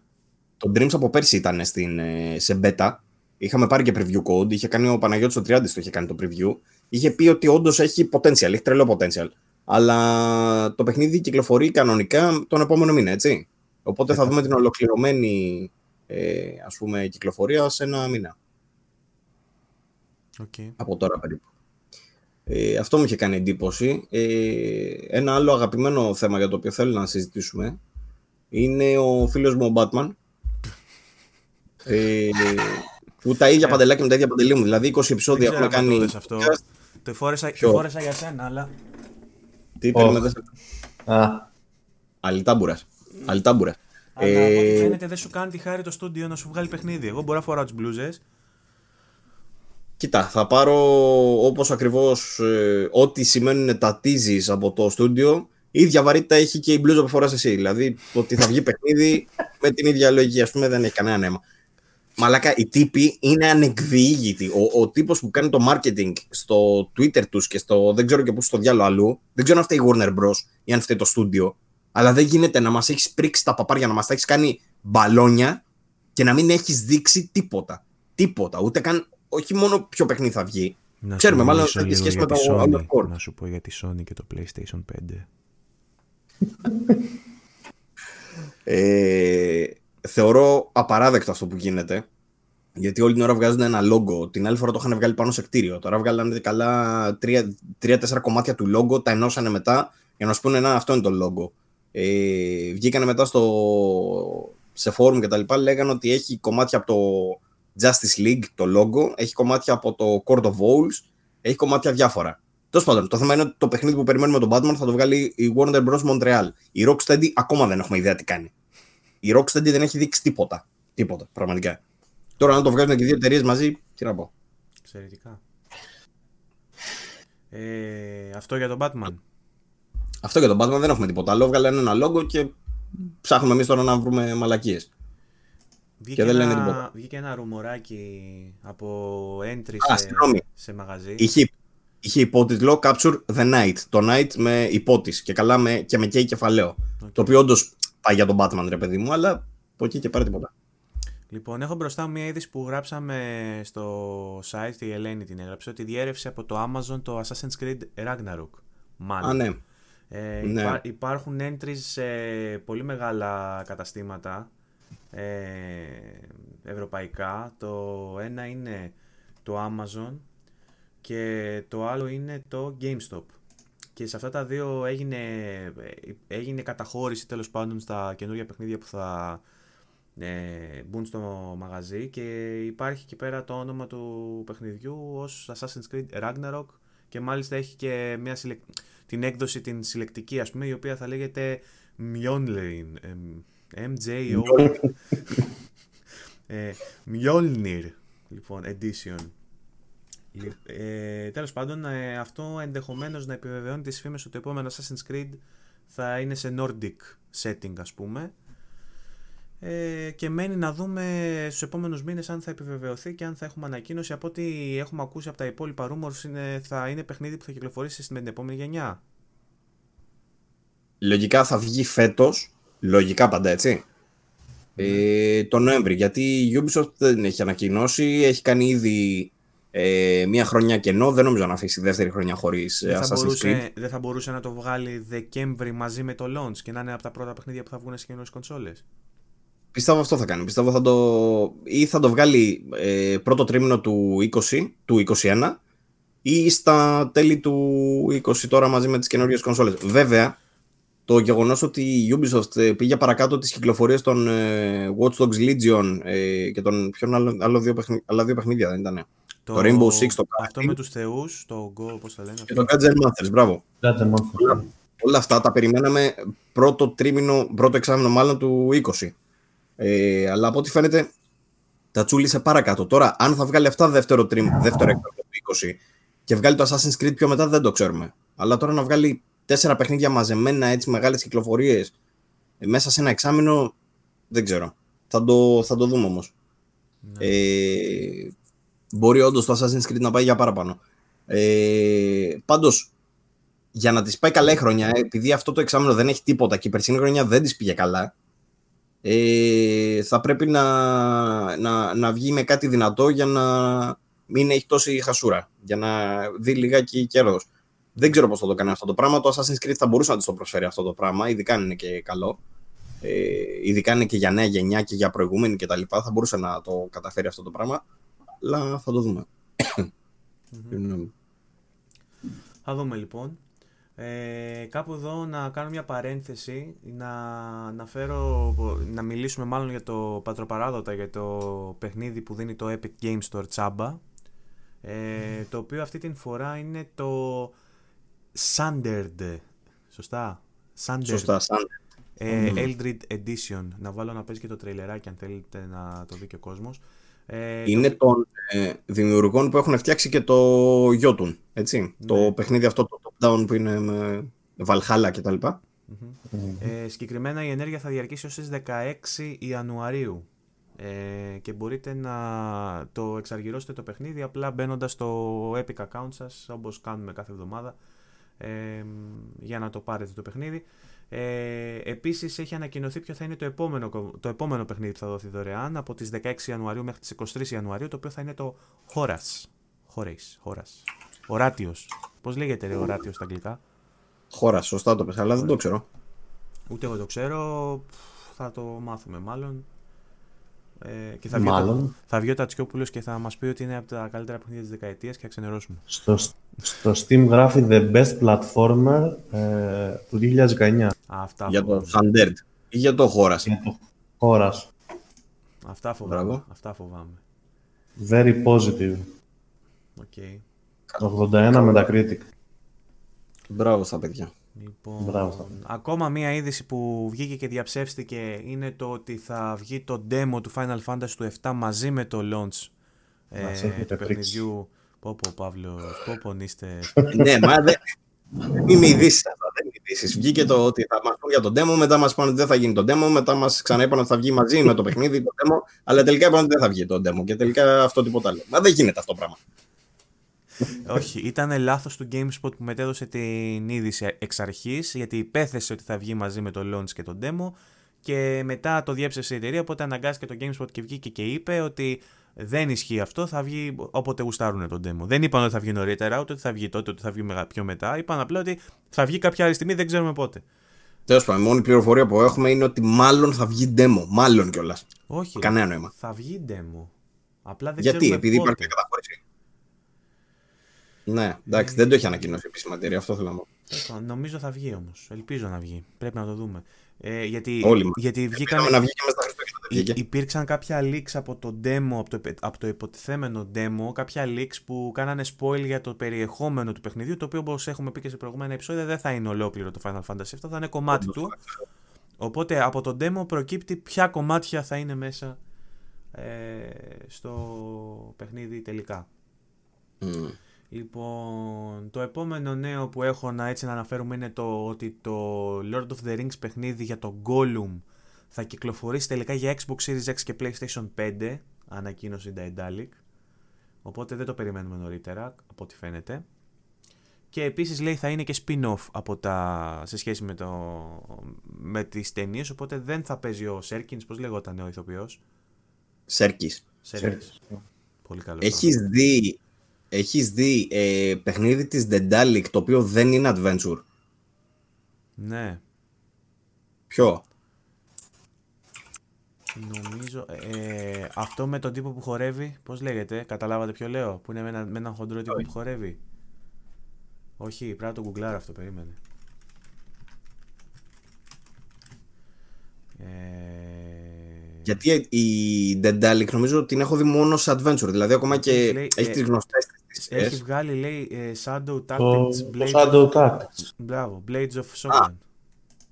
Α, δικό τους είναι. Εντάξει, Ναι. πάσω. Ε, έχει βγάλει το State of Mind που είναι adventure, εντάξει, οκ. Ε, εγώ σκεφτόμουν point and click, ότι δεν έχει βγάλει κάτι άλλο πέρα τον point and click. Βέβαια είναι από τις αγαπημένες μου εταιρείες. Να το, Felix the Reaper. Το έχετε δει το Felix the Reaper. Α, το έχεις στο Game Pass. Μπράβο. Πες ρε, πούστε ότι γι' αυτό το έκανες επειδή ήθελες να σου πω αυτό το παιχνίδι και να μου πεις ότι το έχεις στο Game Pass. Χωρίς πλάκα, δεν είχα ιδέα. Το είχα βάλει να κατεβαίνει. Δεν τα... Κάποιο που μπορεί να μου τραβήξει λίγο το ενδιαφέρον, το βάζω και κατεβαίνει. Αλλά δεν το έχω βάλει. Ε, δεν, δεν το έχω παίξει. Και αναρωτιόμουν τι κατά είναι. Και ήθελα να το ψάξω και δεν το ψάχνα. Το είχα ξεχάσει, να σου πω την αλήθεια. Και οπότε Λοιπόν, χαίρομαι. Την μεγάλος- εντέλει και αυτό. Μεγάλο σεβασμό στην Daedalic, στην Daedalic γιατί μου έχει μάθει τα point and click. Ε, δεν ήξερα και έμαθα. Οπότε μεγάλο σεβασμός. Είμαι, είμαι μεγάλος Εντάξει. φαν. Είναι η εταιρεία που το κρατά ψηλά για μας τους παλιούς adventurers. Μμ. Λοιπόν, Το κρατάω ζωντανό. Θα μας βγάλει λοιπόν και ένα Lord of the Rings. Θέλω να δω και ένα μεγάλο EP. Εκτός από το Lord of the Rings είχαν κάνει και το Ken Follett, αν θυμάσαι. Ναι. Ε, Ε, Που ήταν και αυτό κα- βιβλία, ήτανε βιβλία και σειρά και το έκανε παιχνίδι και ήταν και αυτό πολύ τίμιο adventure. Εμένα μου άρεσε προσωπικά. Βέβαια, Α, το δεν θέμα- το- Νόμιζα ότι είναι δικό τους. Όχι ρε, αυτό ήταν βιβλίο και σειρά. Είναι και σειρά στο, στην αγγλική τηλεόραση. Μάλιστα. Και είναι Game of Thrones με παπάδες. Τι, Game of Thrones; Με παπάδες. Ναι, έχει να, κάνει, Ενδιαφέρον. έχει να κάνει με την Καθολική Εκκλησία και με τους βασιλιάδες και με αυτά και παίζει drama full, ξέρω εγώ. Αυτό είναι το θέμα. Πολύ ωραίο όμως. Αν μας αρέσουν αυτά, αν μας άρεσε το Game of Thrones, αν μας αρέσουν τα point and click adventures και αυτά, θα σας αρέσει και το Ken Follett και είναι ωραίο. Έχει και, έχει, έχει και, έχει και εύκολο platinum, απλά το τελειώνεις. Το έχουμε... Καλό. το έχουμε πάρει κάπου τσάμπα. Νομίζω στο το Epic πρέπει να το έχει δώσει τσάμπα αυτό. ναι, παίζει. Δεν, δεν το θυμάμαι. Βασικά δεν νομίζω στο Epic. Κάπου το έχει δώσει, ίσως το έχεις πάρει από. Κάνα Humble νομίζω το έχει δώσει. Ναι, κάπου εκεί. Δεν, δεν νομίζω το, το Epic, αλλά ναι. Λοιπόν, και τέλος, από τα δικά μου νέα, έχω να σας πω ότι ανακοινώθηκαν κάποιες αλλαγές που θα γίνουν στο Neo ε, το 2. Ε, δεν έχει νόημα καν να τις απαριθμίσω, είναι πάρα πολλές. Χαρακτηριστικά τώρα δείχνω τις εικόνες στο βίντεο. Είναι τόσα πολλά τα πράγματα που αλλάζουν. Γιατί έγινε, έγινε το beta test, η beta version, ε, και αν, ε, είχε, είχε τόσα πολλά να πει ο κόσμος στις αναφορές που αναγκάστηκαν να κάνουν τεράστιες αλλαγές και οι περισσότερες αφορούν τη δυσκολία του παιχνιδιού, η οποία πέφτει καθότι φαίνεται σε πιο ανθρώπινα επίπεδα. Ε, ε, οι φίλοι της From Software ε, τσαντίζονται αυτή τη στιγμή. Triggered. Ξέρω, γιατί μας το κάνετε πιο εύκολο το παιχνίδι. Ε, αλλά να πούμε όντως ότι το Νίο ήταν πολύ δύσκολο παιχνίδι. Το πρώτο δηλαδή εμένα μου είχε σπάσει τα νεύρα. Δεν ξέρω αν το έχει τελειώσει κανείς στο πρώτο το Νίο. Ε, το είχα παίξει λίγο. Δεν μου είχε φάνει όμως τόσο δύσκολος όσο της From Software. Να Σαν τον Bloodborne, ας πούμε. Και εγώ ναι. δεν μου φάνηκε δύσκολο όσο τα άλλα. Καλά, δεν το έχω τερματίσει όμως, δεν ξέρω τι γίνεται πιο μετά. Ναι. Εγώ, παιδιά, στο Νίο το 1 έφαγα τρελό πουλί. Δεν το, δεν το τέλειωσα, δεν μπόρεσα. Ε, δηλαδή το, το Sekiro μου φάνηκε πάρα πολύ πιο εύκολο σε σχέση με τον Νίο. Ε, το, οποίο, το οποίο Νίο έχει και πολύ ωραίο θέμα και έτσι πολύ ωραίο σύμπαν και θα ήθελα να κάτσω να ασχοληθώ, αλλά είναι πολύ δύσκολο. Τέλος πάντων, πολλές ε, αλλαγές έρχονται και στο Νίο και θα κυκλοφορήσει 13 Μαρτίου αποκλειστικά για το PlayStation 4. Αυτά λοιπόν από νέα. Δεν έχω κάτι άλλο να προσθέσω. Δεν ξέρω αν εσείς έχετε κάποια άλλη είδηση. Λοιπόν, ε, πρώτον, ανακοινώθηκε μια, για όσους ασχολούνται με streaming και τα λοιπά, ε, ανακοινώθηκε μια καινούργια κάρτα από την ε, Elgato, η 4K60S Plus, η οποία είναι εξωτερική capture card και δεν απαιτεί PC. Βέβαια, ο Βαγγέλης μου είπε ότι είχε ξαναβγεί κάτι αντίστοιχο ε, που δεν απαιτούσε PC, απλά τώρα αυτή είναι με καλύτερα χαρακτηριστικά γιατί υποστηρίζει και HDR, είναι μέσω USB 3 κτλ. Τιμή της ε, νομίζω ότι είναι τσιμπημένη. Ναι, ξεκινάει από τα 400 δολάρια, λέει. Εδώ πέρα δηλαδή, θα τη δούμε γύρω στα 500 ευρώ. Ε, αλλά είναι πλήρως συμβατή με τα πάντα και υποστηρίζει τα πάντα. Οπότε με το τσιμπήσεις μια τέτοια μπορείς να βγάλεις ό,τι θες, όπως θες, χωρίς κολλήματα, χωρίς τίποτα. Εγώ είχα πάρει την ε, HD60S, νομίζω. Αυτό η οποία PC. τραβάει φοβερά. Ήθελε PC. Αλλά θέλει PC. Ναι, αυτό, αυτό είναι το σπαστικό. Και η συνδεσμολογία κάθε φορά μου σπάει τα νεύρα λίγο. Και γιατί πρέπει να τα έχεις και κοντά, δεν βολεύει πολύ. Στο λάπτοπ όταν το βάζω μου σκάλωνε λιγάκι γιατί θέλει να έχει και μια κάρτα γραφικών ας πούμε, που μπορεί να κάνει ένα απαραίτητο capture. Εγώ αυτό που έχεις εσύ είχα στο μυαλό μου ότι δεν χρειάζεται PC. Νομίζω ότι δεν χρειάζεται, αλλά τελικά χρειάζεται. Άρα παπαριές δεν ισχύει. Ναι. Ε, Τέλος πάντων τώρα θα είναι μια εξωτερική η οποία θα είναι πάρα πολύ βολική για τα πάντα. Και η Elgato φαίνεται ότι κάνει έξτρα βηματάκια. Γιατί είχε ξαναβγάλει άλλη μια 4K60, αλλά ήταν μόνο για να τη βάζεις μέσα. Ήταν. Ε, δεν θυμάμαι πώς την έλεγε τέλος πάντων. Ήταν μόνο για εσωτερική σε PC. Ε, κάρτα PCI Express, δεν ξέρω τι ήταν. PCI, ναι. ναι. ναι. Ε, λοιπόν, αυτό για την Elgato για όσους ενδιαφέρονται. Ε, κάτι άλλο σημαντικό που βγήκε μέσα στην εβδομάδα έχει να κάνει με το Resident Evil 3. Ε, βγήκανε κάποια νεάκια, ας πούμε. Καταρχήν μας είπαν ότι το παιχνίδι δεν πρόκειται να φάει αναβολή. Τώρα, κατά πόσο ισχύει, θα ισχύσει αυτό, δεν το ξέρουμε. Απλά η Capcom είναι πάρα πολύ σίγουρη ότι το παιχνίδι θα βγει στάνταρ στις 3 Απριλίου και δεν πρόκειται να το αναβάλουν. Για PC, PS4 και Xbox One. Ε, τα στοιχεία τα καινούργια που βγήκαν λένε ότι ο Mr. Ο, μάλλον ο Nemesis που θα είναι στην ουσία η εξέλιξη του Mr. X στο Resident Evil 3 θα είναι ε, τεχνικά λέει πιο ικανός, δηλαδή η AI του θα είναι βελτιωμένη για να μπορεί να σας κυνηγά καλύτερα, για να σας προκαλεί ε, κατρουλιό και να χεστείτε λίγο πάνω σας πιο αποδοτικά. Ε, όπως επίσης ανακοινώθηκε και το γεγονός ότι πλέον δεν υπάρχουν λέει multiple endings ε, όπως υπήρχαν στο original. Ε, δεν θα μπορείτε να δείτε εναλλακτικά τέλη, θα υπάρχει ένα τέλος. Ε, τι άλλο είδαμε; Είδαμε επίσης, ε, νομίζω κάπου το είχα δει από, από leak αυτό, ε, ότι θα μπορείτε να ελέγξετε και τον Κάρλος, αν θυμάμαι καλά. Ε, αυτά πάνω κάτω και λέει και κάτι άλλο για το Mercenaries Mode, ε, που δεν θα υπάρχει. Ε, αυτά είναι τα νέα για το ε, Resident Evil 3, γιατί έχει το άλλο το multiplayer mode τέλος πάντων, αυτό με το Mastermind, το Project Resistance πώς το λένε, οπότε δεν θα Resident Evil Resistance θα λέγεται, οπότε δεν θα υπάρχει Mercenaries Mode. Ε, τι άλλο έχουμε. Λοιπόν, κάτι άλλο σημαντικούλι, το οποίο δεν έχει λάβει ε, αρκετή, θεωρώ, κάλυψη. Ε, ο δημιουργός των ε, Blood Omen Legacy of Kane, ξέρω ότι είναι μια αγαπημένη σειρά για πάρα πολλούς από εσάς.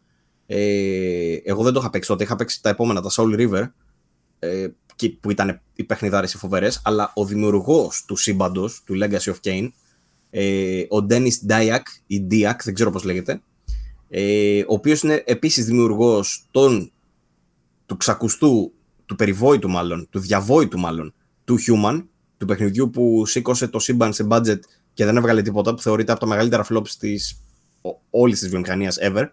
Ε, ο οποίος όμως ταυτόχρονα έχει βγάλει και το θεοκλάσικο Eternal Darkness του GameCube, ένα από τα καλύτερα horror παιχνίδια όλων των εποχών, που έπαιζε πάρα πολύ με τον παίχτη, που σου έκανε κολπάκια με την οθόνη. Πώς είναι τα κοτζιμικά αυτά που έκανε με τη μάχη του Psycho Mantis κτλ. Ε, μόνο που αυτός το έκανε σε όλο το παιχνίδι, το Eternal Darkness. Ο δημιουργός τέλος πάντων αυτών των παιχνιδιών, ο οποίος είχε προσπαθήσει στο παρελθόν να βγάλει τον πνευματικό διάδοχο του Eternal Darkness μέσω Kickstarter, αλλά δεν τα κατάφερε, γιατί δεν χρηματοδοτήθηκε. Ε, αυτή τη φορά φτιάχνει τον, ε, έχει φτιάξει μια καινούργια εταιρεία, την Dead House Sonata, και φτιάχνει τον πνευματικό διάδοχο του Legacy of Kane. Ξέρω συγκεκριμένα ότι ο Τόνι Ράζιελ, που μας ακούει κιόλας ο Αντώνης, ε, θα χαρεί πάρα πολύ με αυτή την είδηση. Ε, δεν φτιάχνει βέβαια Soul River, φτιάχνει πνευματικό διάδοχο του Blood Omen Legacy of Kane. Το παιχνίδι ονομάζεται ε, Dead House Sonata. Τι είπα πριν, Dead House Sonata ότι είναι η εταιρεία; Ναι. ναι. Δεν λέει η εταιρεία νομίζω, τελικά. Σ' ακούμε ε, ότι μας λες το χάφτουμε, μην νομίζεις. η εταιρεία δεν θυμάμαι πώς λέγεται, αλλά το Apocalypse Studios λέγεται η εταιρεία. Ε, το παιχνίδι ονομάζεται Dead House Sonata. Ε, δεν ξέρουμε ακόμα πότε θα βγει. Έκανε πρόσφατα μια συνέντευξη, νομίζω χτες προχτές, μέσω Twitch, ε, ο δημιουργός. Υπάρχουν διάφορα βιντεάκια για το παιχνίδι. Λέει ότι θα επιτρέπει από έναν έως έξι παίχτες σε co-op ε, και η έμφαση θα δίνεται περισσότερο δηλαδή στο multiplayer. Παρ' όλα αυτά μιλάμε για καθαρό action action RPG, προφανώς θα μπορείτε να παίξετε και μόνοι σας, όπου θα μπορείτε να παίξετε ως βαμπύρ ε, και να πολεμήσετε τους, ε, τον κόσμο των ζωντανών. Θα έχει πάρα πολλά κοινά στοιχεία, λέει, με το, ε, με το Blood Omen Legacy of Kane και αναρωτιόμαστε πώς θα ήταν ένα τέτοιο παιχνίδι στο, στο, στο τώρα, ας πούμε, στο 2019 όταν βγει. Καλό θα να του ρίξετε μια ματιά όσους ε, σας ενδιαφέρει ε, η σειρά Legacy of Kane. Ο τύπος, ο, ο Dayak το, το, το, το προμοτάρει πάρα πολύ σαν, ε, σαν δημιουργός κιόλας του Legacy of Kane, το προμοτάρει πάρα πολύ σαν πνευματικό διάδοχο. Οπότε ρίξτε του μια ματιά, μπορεί να σας φανεί κάτι ενδιαφέρον. Ε, τι άλλο έχουμε; Λοιπόν, έχουμε κάτι ακόμα, ότι η Oddworld Inhabitants έκανε συμφωνία με τη Microids για να φέρει ε, παιχνίδια Oddworld, όλα τα παιχνίδια βασικά που έχουν βγει, το Stranger's Wrath, το New and Tasty και το HD Remaster του Manchester Odyssey, ε, να τα φέρεις στο Switch. Δηλαδή στο Switch θα μπορούν να παίξουν οι χρήστες όλα τα παιχνίδια Oddworld. Ε, για όσους δεν γνωρίζουν, είναι μια σειρά η οποία έχει υπάρξει στο παρελθόν μεγάλη, όταν είχε βγάλει τα Abe's Exodus και Abe's Odyssey κτλ. Έβγαλε το New and Tasty, το remake πριν κάποια χρόνια, ε, ενώ είχε βγει παράλληλα και το Stranger's Wrath που άλλα, ήταν άλλος τύπος παιχνιδιού, αλλά θεωρεί το sequel. Ε, και αναμένουμε τώρα το καινούριο της παιχνίδι, το Oddworld Soulstorm, το οποίο βέβαια κάνει πάρα πολλά χρόνια για να βγει. Δεν ξέρω γιατί έργουν τόσο. Τέλος πάντων, αυτή η εταιρεία έκανε συμφωνία με τη Microids, οπότε τα παιχνίδια στο Switch θα βγουν από τη Microids. Ελπίζω να μην λέω βλακίες. Νομίζω και το καινούριο το παιχνίδι θα βγει στο Switch. Ε, και όχι μόνο τα ε, ports.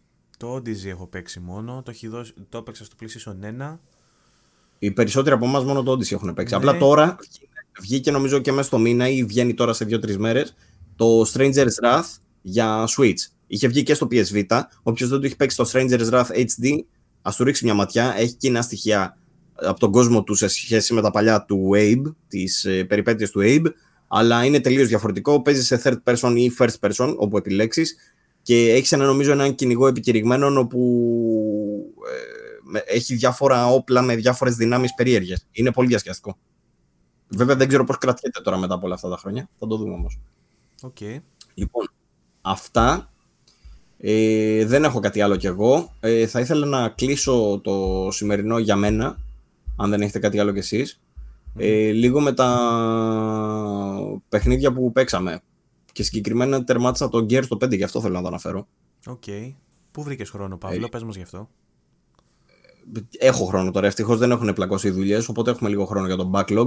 Πρόλαβα και βρήκα λίγο χρόνο για τον Gears το 5. Η αλήθεια είναι ότι ήλπιζα το παιχνίδι αυτό να βγει στα καλύτερά μου για την προηγούμενη χρονιά, αλλά δεν τελικά. Δεν είναι ότι είναι απογοήτευση, είναι καλύτερο από το 4. Σίγουρα είναι καλύτερο από το 4. Αλλά έχει καλύτερο story, έχει ε, μεγαλύτερες πίστες, έχει πιο καλωστημένε μάχες, έχει καλύτερα στημένα τα όπλα του. Ε, έχει εξαιρετικό τεχνικό τομέα. Έχει από τους καλύτερους βασικά. Ενώ δεν είναι τα γραφικά του τα τρέλο τούμπανα, είναι πανέμορφα. Αλλά το σημαντικότερο είναι ότι τρέχουν αψαγάδιαστα. Δεν έχει bugs και τρέχει 4K60. Το οποίο είναι ασύλληπτο. Ναι. Και δεν σκαλώνει δευτερόλεπτο. Μιλάμε σε όλο το παιχνίδι, γίνεται της πουτάνας. Ειδικά έχει στο τέλος κάτι σκηνικά τρελά. Ε, και το παιχνίδι δεν σκαλώνει δευτερόλεπτο. Ε, αυτό που μου άρεσε πάρα πολύ είναι ότι έχουν πιάσει λίγο τον παλμό των παλιότερων Gears που έχουν τα, τα epic, τα set pieces ας πούμε, που έσκαγε τον boss και σου πιάνε όλη την οθόνη και γινόταν πανικός. Στο 4 δεν τα είχαμε δει αυτά ε, πέραν του τερματισμού, ξέρω εγώ. Εδώ πέρα σου έχει πάρα, πάρα πολλά τέτοια σημεία. Δηλαδή σου έχει στάνταρ, θυμάμαι τώρα 3-4 που είναι, γίνεται λίγο χαμός. Ε, αυτό εκτίμησα πάρα πολύ. Όπως και το γεγονός ότι αποφάσισαν λιγάκι έτσι να πάρουν ένα ρίσκο παραπάνω και να το κάνουν λίγο πιο ανοιχτό σε δύο σημεία του παιχνιδιού. Δεν είναι τόσο δραματική η αλλαγή σύμφωνα με αυτά που διάβαζα, που λέγανε ότι το Gears γίνεται open world, καμία σχέση. Απλά έχει δύο σημεία που αντί να σε πάει linear ευθεία, σου λέει πήγαινε πρώτα σε εκείνο το σημείο, μετά σε εκείνο και μετά σε εκείνο. Δεν έχει άλλη διαφορά. Με ένα όχημα τέλος πάντων, όπως έπαιρνε στο φορτηγάκι στα παλιότερα τα Gears και έκανε τις βολτούλες σου, απλά ήταν συγκεκριμένη διαδρομή. Εδώ πέρα μπορείς να πάρεις το όχημα τέλος πάντων που σου δίνει και να κάνεις λίγο βολτούλες. Αυτό δεν είναι κάτι διαφορετικό. Δηλαδή παραμένει πάρα πολύ πιστό. Ε, κατά τη γνώμη μου δεν ήταν τρελό ρίσκο αυτό που πήρανε. Έπρεπε να πάρουν πολύ μεγαλύτερο ρίσκο. Δυστυχώς πάλι δεν πήραν ρίσκο. Το φοβούνται πάρα πολύ. Αλλά έχουν κάνει πολύ καλή δουλειά και με τα multiplayer modes που έχουν προσθέσει το escape mode που είναι, έχει ενδιαφέρον. Ε, Όπως επίσης και με το co-op που πλέον το έχουν κάνει για τρεις παίχτε και μπορεί κάποιος να πάρει και το ρομποτάκι. Είχαν. Ε, είχαν πολλές. Ε, ε, πώς να το πω, είχαν κάποιες ιδέες που θα μπορούσαν να τις εξελίξουν. Η ιδέα, ας πούμε, του να διατάζει το ρομπότ, να πηγαίνει να σου φέρει πράγματα ή να σε βοηθά στην εξερεύνηση και αυτά ήταν πάρα πολύ καλή, αλλά είναι πολύ πετσοκομμένοι. Δεν το έχουν χρησιμοποιήσει καθόλου μέσα στο παιχνίδι. Δηλαδή, μπορεί να το χρησιμοποιήσει στις μάχες για να πεις στο ρομπότ, φέρε μου ένα όπλο που βρίσκεται μακριά, ξέρω εγώ, για να με βοηθήσεις. Αλλά όσον αφορά τα puzzles και αυτά, η εξερεύνηση είναι bare bones τελείως. Δηλαδή, δεν έχει τίποτα. Απλά κυκλοφορείς στους χώρους για να πετύχεις κανένα collectible ή να πετύχεις κανένα όπλο. Δεν έχει κάτι άλλο. Θα μπορούσαν να κάνουν πολύ καλύτερα πράγματα ως προς αυτό. Δηλαδή, όταν σε βάζεις μέσα σε μια βάση, ξέρω εγώ, στρατιωτική που πρέπει να ξεκλειδώσεις πόρτες και δεν ξέρω εγώ τι, ε, θα μπορούσαν να έχουν περισσότερες ιδέες ως προς το πώς να γίνει αυτή η εξερεύνηση, που θα χρειαστεί να χρησιμοποιήσει το ρομπότ και που όχι. Ε, συνεργατικά με τον άλλο τον παίκτη θα μπορούσαν να σου βάλουν και άλλα πραγματάκια. Δυστυχώς δεν τα χρησιμοποίησαν τίποτα από όλα αυτά, οπότε έμεινε απλά ένα πολύ καλό Gears. Δυστυχώς. Και νομίζω ότι πλέον το παιχνίδι έχει αρχίσει και δείχνει την ηλικία του, γιατί βλέπουμε λίγο παιχνίδι προηγούμενης γενιάς. Η αλήθεια είναι. Ε, αυτά κατά βάση. Ε, το ευχαριστήθηκα, δεν μπορώ να πω. Το story ήταν πολύ βελτιωμένο σε σχέση με το προηγούμενο. Ε, έχει και ένα σημείο στο τέλος που σου κάνει να βάλεις μια επιλογή ώστε να σου δείξει τον τερματισμό με τον τερματισμό εννοώντας την τελευταία πίστα ας πούμε με λίγο διαφορετικό τρόπο. Θα μπορούσαν να το έχουν κάνει αυτό θα, θεωρώ λίγο πιο πριν στο παιχνίδι. Αναρωτιέμαι αν θα το κρατήσουν και για το επόμενο ε, γιατί η επιλογή που κάνεις μπορεί να επηρεάσει ε, το, την εξιστόρηση και στον επόμενο τίτλο οπότε αναρωτιέμαι πώς θα το χειριστούν αυτό αν κρατάει το save σου, ας πούμε, το οποίο θα είναι κάτι πρωτότυπο, δεν το έχουμε ξαναδεί σε παιχνίδι Gears. Ε, Χωρίς μεγάλη ουσία, αλλά ίσως έχει μεγαλύτερη ουσία στο επόμενο παιχνίδι. Ε, απλά το Gears το 6 όταν θα βγει θα πρέπει να έχει πολύ, πολύ, πολύ μεγαλύτερες αλλαγές από αυτές που είδα τώρα. Και τέλος πάντων στην τελική δεν μπαίνει, νομίζω, καν στη δεκάδα μου, έτσι όπως το είδα.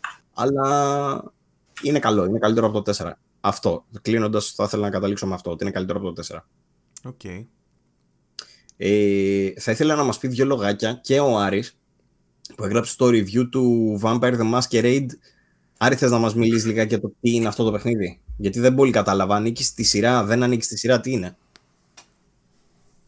Ε, είναι ουσιαστικά ένα spin-off ε, της σειράς Vampire the Masquerade. Ε, Ε, Vampire. έχει να κάνει Και κάτι άλλο δεν έχεις στο τέλος. Masquerade. Coteries of New York Αχα. είναι ο πλήρης τίτλος. Ε, ουσιαστικά ένα, είναι, είναι ένα visual novel adventure το οποίο πιο πολύ διαβάζεις και βλέπεις την ιστορία πώς εξελίσσεται και σου δίνει και κάποιες επιλογές μέσα από διαλόγους ώστε να εξελίξεις την ιστορία ή διαφο- να δεις κάποια διαφορετικά τέλη. Αυτή είναι την εντύπωση που σου δίνει στην αρχή. Δηλαδή, εγώ όπως γράφω και στο review, ξεκίνησα να παίξω ένα, εν- να παίξω με- ένα παιχνίδι κάθετος ε, ε, visual novel, το οποίο θα είχε μια ωραία ιστορία ε, με δολοπλοκίες, βαμπύρες, σκοτεινός κόσμος, αίματα κτλ. Εν τέλει είναι σαν να διαβάζεις ένα βιβλίο το οποίο έχει ένα προκαθορισμένο τέλος και ουσιαστικά ο παίχτης δεν συμμετέχει πουθενά. Γιατί ναι, μεν σου δίνει επιλογές, ναι, μεν ε, σου δίνει κάποια gameplay features τα οποία μπορείς να τα χρησιμοποιήσεις μέσα στο παιχνίδι, ε, αλλά δεν χρησιμεύουν πουθενά. Για παράδειγμα, σου λέει ε, φτιάξε, φα- φτιάξε κότερεις, τα οποία ουσιαστικά είναι συμμαχίες με άλλα βαμπύρ, ε, τα οποία χρησιμεύουν μόνο σε ένα σημείο του παιχνιδιού. Δηλαδή να έρθουν να σε βοηθήσουν σε ένα σημείο του παιχνιδιού. Το οποίο και να μην έχεις ε, κότερης, το, το σημείο αυτό το περνάς και πάλι. Οπότε ουσιαστικά το βασικό χαρακτηριστικό του παιχνιδιού ουσιαστικά δεν ισχύει. Δεν έχει κανένα νόημα. Σαν Και- visual novel τι έχει να προσφέρει. Δηλαδή, απλά το βλέπεις, Ε, το διαβάζεις έχει- εικόνες και Στα τέτοια. visual novel ε, απλά το διαβάζεις, δεν κάνεις κάτι άλλο. Σου δίνει κάποιους διαλόγους με, με κάποιους χαρακτήρες, τους οποίους μπορείς να σου δίνει δύο-τρεις επιλογές και ανάλογα το τι θα επιλέξεις, ε, συνεχίζει το διάλογο. Μπορείς να μην είσαι ευγενικός και να, του- τον, τον άλλο να τον βρίζεις όλη την ώρα, αλλά θα καταλήξεις στο ίδιο σημείο συζήτηση. Μμ, κρίμα. Οπότε, Θα επειδή το έπαιξα πέντε φορές το παιχνίδι, γιατί ήθελα να πάω τελειώσω τα achievements, ε, είδα όλες τις επιλογές που έχει να προσφέρει. Ήμουν, στη μία ήμουν ευγενικός, στην άλλη τους έβριζα, στην άλλη τους έτρεχα, να με, με σκοτώνανε, δηλαδή όλα καταλήγουν στο ίδιο σημείο. Δεν έχει κανένα νόημα απολύτως όλο αυτά που σου δίνει το παιχνίδι. Ξέρουμε τι σχέση έχει με τα, με το, με τα άλλα τα παιχνίδια της σειράς ή έχει Είναι σχέση στο, ξέρω εγώ, με το... είναι, είναι στο ίδιο σύμπαν αυτό, τίποτα άλλο. Α, Όλα οκ. τα παιχνίδια το, που έχουν αυτό το τίτλο έχουν να κάνουν με ένα επιτραπέζιο που είχε βγει το 1991, που λέγεται Vampire the Masquerade. Αυτό. Και όλα είναι σε αυτόν τον κόσμο μας. Όπως θα είναι και το Bloodlines 2 που βγαίνει το Μάρτιο, όπως θα είναι και το άλλο το... Βγαίνει που το ανακοινώ- Μάρτιο. Πότε βγαίνει; Δεν βγαίνει, είχε φάει αναβολή, φίλε μου. Είχε ανακοινωθεί για Μάρτιο, αλλά είχαν βγει μετά και λένε ότι θα βγει αργότερα μέσα στο 20. Τέλος πάντων, το Bloodlines 2 και το άλλο που βγήκε, θα βγει από τους δημιουργούς του The Council που θα είναι σε μορφή επεισοδίων. Ποιο; Δεν το ξέρω αυτό. Ναι, έχει ανα... ανακοινώθηκε μαζί με το Bloodlines 2. Έλα ρε. Αλλά δεν έχει λεπτομέρειες. Το μόνο που ξέρουμε είναι ότι θα βγει από, αυτή, από αυτούς και ότι θα είναι σε μορφή επεισοδίων. Δεν ξέρουμε τίποτα άλλο. Το The Council γαμιστερό, έτσι. Μα, τα έχει γράψει η Ελένη, βέβαια. Η Ελένη με έχει ψήσει για να το παίξω. Το έχω αγοράσει, δεν το έχω παίξει. Ε, παιχνίδαρος λένε τρελός, με ένα από τα καλύτερα συστήματα επιλογών. Δηλαδή ότι οι επιλογές σου έχουν full επιπτώσεις από την πρώτη στιγμή και μπορεί το παιχνίδι να αλλάξει πάρα πολύ μέχρι το τέλος. Γίνεται τελείως διαφορετικό, λέει, μέχρι το τέλος.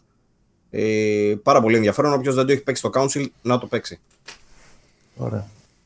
Μάλιστα. Ωραία. Ε, εγώ άλλαξα δίσκο στο PlayStation. Πώς πήγε αυτό; Μια χαρά. Ε, είχα πει ότι δεν, δεν θέλω να το κάνω, δεν θέλω να δώσω λεφτά ξέρω, εγώ, τώρα στο τέλος της γενιάς ξέρω, για να τη φτιάξω. Αλλά επειδή ήθελα να παίξω Days Gone και μου είχε σπάσει τα νεύρα και από την άλλη μου τέλειωσε και χώρος στο PC και λέω θα χρησιμοποιήσω τον, αυτόν του PlayStation στο PC και θα, που έχει χτυπήσει αλλά δεν με νοιάζει ε, και θα χρησιμοποιήσω καινούριον στην κονσόλα ε, και επί τη ευκαιρία το άνοιξα κιόλας και άλλαξα και τις θερμαγώγημες πάστες Ωραία εμπειρία. Έψαχνα να βρω πάνω στο τσιπάκι του PlayStation που λέει checkerboarding, γιατί δεν έλεγε πουθενά 4K, όπως λέει του Xbox. Αστείος. Ε, εμένα μ' άρεσε. Ε, και πλέον δεν έχω σχεδόν κανένα πρόβλημα. Εντάξει, το Days Gone μου ξανακράσαρε, αλλά μου, Κράσαρε. ναι, μου είπατε εσείς ότι δεν φταίει η κονσόλα, ότι μάλλον φταίει το Days Gone. Κατά τα άλλα, Μάλλον έτσι. Ασφαλίζει κανείς. Ναι. Μάλλον. Κατά τα άλλα, σε άλλα παιχνίδια δεν μου έχει κάνει κάτι. Στο Judgment δηλαδή που έχω παίξει λίγο δεν μου έχει κάνει κάτι. Περίμενε, πες λίγο για, για την εμπειρία σου, γιατί μπορεί να ενδιαφέρει και κανέναν ε, ακροατή αυτό το πράγμα. Ότι έπαιζες παιχνίδια και σου έκανε corrupt. Λοιπόν, ε, καταρχάς να πω ότι επειδή ε, για τη θερμαγώγημη πάστα μίλησα με τον Γιάννη τον Καραχρήστο από το. σου ξέρεις, από το φόρουμ του πάλι ποτέ. Ε, ο οποίος δουλεύει σε μαγαζί με σερβις από κονσόλες. Και μου είπε το παιδί ότι του έχουν έρθει στον 1,5-2 χρόνια που είναι στο μαγαζί, του έχουν έρθει σχεδόν 200 κονσόλες PlayStation 4 με πρόβλημα στο δίσκο. Το, το, είναι, Σοβαρό. είναι, είναι μεγάλο νούμερο και συνήθως λέει ο δίσκος χτυπάει και μια και έξω. Εμένα τουλάχιστον δούλευε και μου έβγαζε corrupted data κάθε τόσο. Υπάρχει κόσμος που του χτυπάει ο δίσκος και η κονσόλα είναι unusable. Θέλει, αλλα- θέλει αλλαγή ο δίσκος. Εντελώς, δεν, είναι- δεν φορτώνει. Τίποτα, ναι, δεν, α, βγάζει το λογότυπο δηλαδή του PlayStation και μετά τους πετάει στο recovery. Δεν, δεν μπουτάρει η κονσόλα. Λοιπόν, εγώ ήμουν στην περίπτωση που η κονσόλα κάπου είχε χτυπήσει προφανώς σε κάποιο σημείο είχε κάτι ο δίσκος και όταν πέρναγε από εκεί βελόνα κάτι, κάτι γινόταν τέλος πάντων και μου βγάζε corrupted ότι έχουν καταστραφεί τα αρχεία μου και ότι έπρεπε να γίνει διαγραφή του παιχνιδιού και να ξαναγίνει εγκατάσταση. Λοιπόν, να πούμε ότι έτσι κι αλλιώς, επειδή το άνοιξα και είδα και τη δίσκο, είχε, μα, είχε αναφερθεί και στο παρελθόν αυτό, απλά το είχα ξεχάσει τώρα που το άνοιξα, το ξαναείδα. Ο δίσκος που έχουν μέσα τα PlayStation είναι απαράδεκτος. είναι σαν τα 2, 5400 νομίζω. 5400 RPM, σαν τα 2, με ε, μηδαμινή cache. Δηλαδή είναι απαράδεκτος ο δίσκος. Είναι τεχνολογία που δεν υπάρχει ούτε σε λάπτοπ πενταετίας ο σκληρός ο δίσκος. Είναι τόσο παλιά η τεχνολογία του. Και άνοιξες το Pro έτσι, PS4 Pro. PS4 Pro, το καινούριο το μοντέλο. Μμ. Το, το B, που ε, αυτό το κατάλαβα ανοίγοντάς το γιατί είδα και την ψύκτρα του. Ε, γιατί στο, στο πρώτο το μοντέλο είχε τύπου X clamps όπως είχε το Xbox 360 και σε αυτό έχει μόνο δύο βιδούλες. Άνοιξε Δεν πα- μου λες. Τη στιγμή που το ανοίγεις, ε, χαλάς την εγγύηση. Ναι, από το πίσω μέρος της κονσόλας έχει τρία αυτοκολλητάκια που έχει από κάτω τις βίδες και αν τα ξεκολλήσεις αυτά τα αυτοκολλητάκια χάνεις την εγγύηση. Βέβαια δεν είχες καν εγγύηση γιατί είχαν περάσει τα δύο χρόνια, Ναι, έτσι. ήταν, τα έχω, τα έχω πάνω από δύο χρόνια την κονσόλα, οπότε δεν είχε εγγύηση. Το άνοιξα άφοβα. Ε, ήμουνα σε φάση ότι άμα χαλάσει, χαλάσει, δεν με νοιάζει. Έτσι κι αλλιώς δεν έπαιζε η κονσόλα. Έπρεπε κάτι να κάνω για να, να συνεχίσω να παίζω. Ε, να, για να αλλάξετε μόνο τον δίσκο είναι πολύ εύκολη η διαδικασία. Εντάξει, περισσότερο υλικά θα το ξέρετε. Απλά ανοίγετε το καπάκι από πίσω, ξεβιδώνετε μια βίδα, βγάζετε το σασί με τον δίσκο, βάζετε τον καινούριο, τον βιδώνετε, μπαίνει, τέλειωσε. Απλά έχει μεγάλη σημασία το πώς θα κάνετε με την αρχικοποίηση του συστήματος γιατί πρέπει να μπείτε στο site της Sony και να κατεβάσετε συγκεκριμένο update, συγκεκριμένο image, firmware για να περάσετε αν θέλετε να αλλάξετε το δίσκο. Είναι άλλο αν θέλετε απλά να περάσετε μέσω, μέσα από στικάκι το τρέχον update και άλλο αν θέλετε να κάνετε αρχικοποίηση της κονσόλας. Το οποίο γίνεται μετά κρατώντας το, κου- το κουμπάκι για πολλά δευτερόλεπτα μπαίνετε στο recovery, πατάτε initialize, αρχικοποίηση συστήματος και σας ζητάει να βάλετε ένα στικάκι που έχει μέσα το αρχείο αυτό και κάνετε τη. Το λέω, τα λέω όλα αυτά γιατί μπορεί κάποιος να θέλει έτσι κι αλλιώς να κάνει upgrade στην κονσόλα του. Θα δείτε μεγάλη διαφορά στα loading times και στη ταχύτητα που φορτώνει δεδομένα το PlayStation αν βάλετε έναν καλύτερο δίσκο. Γιατί ξαναλέω, η τεχνολογία του υπάρχοντος δίσκου, και μιλάμε τώρα για το PlayStation Pro και όχι για το απλό. Στο απλό είναι τα ίδια, δεν ξέρω αν είναι και χειρότερα. Ε, η τεχνολογία του δίσκου είναι απαρχαιωμένη. Δηλαδή οι ταχύτητες που διαβάζει και γράφει είναι πάρα πολύ αργές. Ε, Πες μου λίγο, δίσκο διάλεξη μπορείς να διαλέξεις ό,τι θες. Αρκεί να είναι σαν τα. Αρκεί να σαν τα- είναι, ε, έχει υποστήριξη, αν και είναι σαν τα δύο δίσκος που έχει μέσα, ο διάβλος, το bus του PlayStation 4 Pro, νομίζω και του κανονικού, του Pro σίγουρα, είναι σαν τα τρία. Οπότε μπορείτε να βάλετε οποιονδήποτε σαν τα τρία δίσκο. Υπάρχουν ε, κάποια βιντεάκια και κάποια άρθρα στο ίντερνετ που ε, ε, κάνουν και μελέτη ολόκληρη και δείχνουν στατιστικά για απόδοση με υβριδικό δίσκο που είναι και SSD και HDD. Δηλαδή έχει ε, έχει την πλακέτα με το flash memory του, SS, του SSD ας πούμε, αλλά χρησιμοποιεί και μεγάλο με πλάκα, ξέρεις, με βελόνα και- για να έχει τη χωρητικότητα. Είτε βάλεις τώρα SSD, ε, είτε βάλεις υβριδικό SS, SSHD, κάπως έτσι λέγεται το υβριδικός, είτε βάλεις HDD, ό,τι και να βάλεις, θα έχεις βελτιωμένη απόδοση από αυτό που έχει α, stock ε, η κονσόλα. Τώρα, εγώ στη δική μου περίπτωση, επειδή δεν ήθελα να χαλάσω λεφτά, γιατί ήμουν μεταξύ του να παρατήσω την κονσόλα και να περιμένω για το PlayStation 5 ή να βάλω κάτι φθηνό, ε, πήρα με 37 ευρώ έναν Barracuda, ας πούμε, σαν τα 3, 128 MB cache, 5400 RPM νομίζω κι αυτός, αν δεν κάνω λάθος. Ε, ήδη στα loading βλέπω... Δεν σ' άκουσα. Χωρητικότητα. Ένα τέρα. Και είχε, Ένα τέρα 37 ευρώ. 37 ευρώ, ναι. Είναι ο πιο φθηνός, ο πιο value for money αυτή τη στιγμή. Οπότε με 37 ευρώ, αν ε, έχετε 500 δίσκο, ας πούμε, ή αν έχετε προβλήματα, ή αν πιστεύετε ότι θέλετε λίγο κάτι παραπάνω στα loading times, μπορείτε να δοκιμάσετε με έναν τέτοιον ή να πάρετε κάτι ακόμα καλύτερο κιόλας, αν θέλετε, για να δείτε ακόμα καλύτερε ταχύτητε στα loading.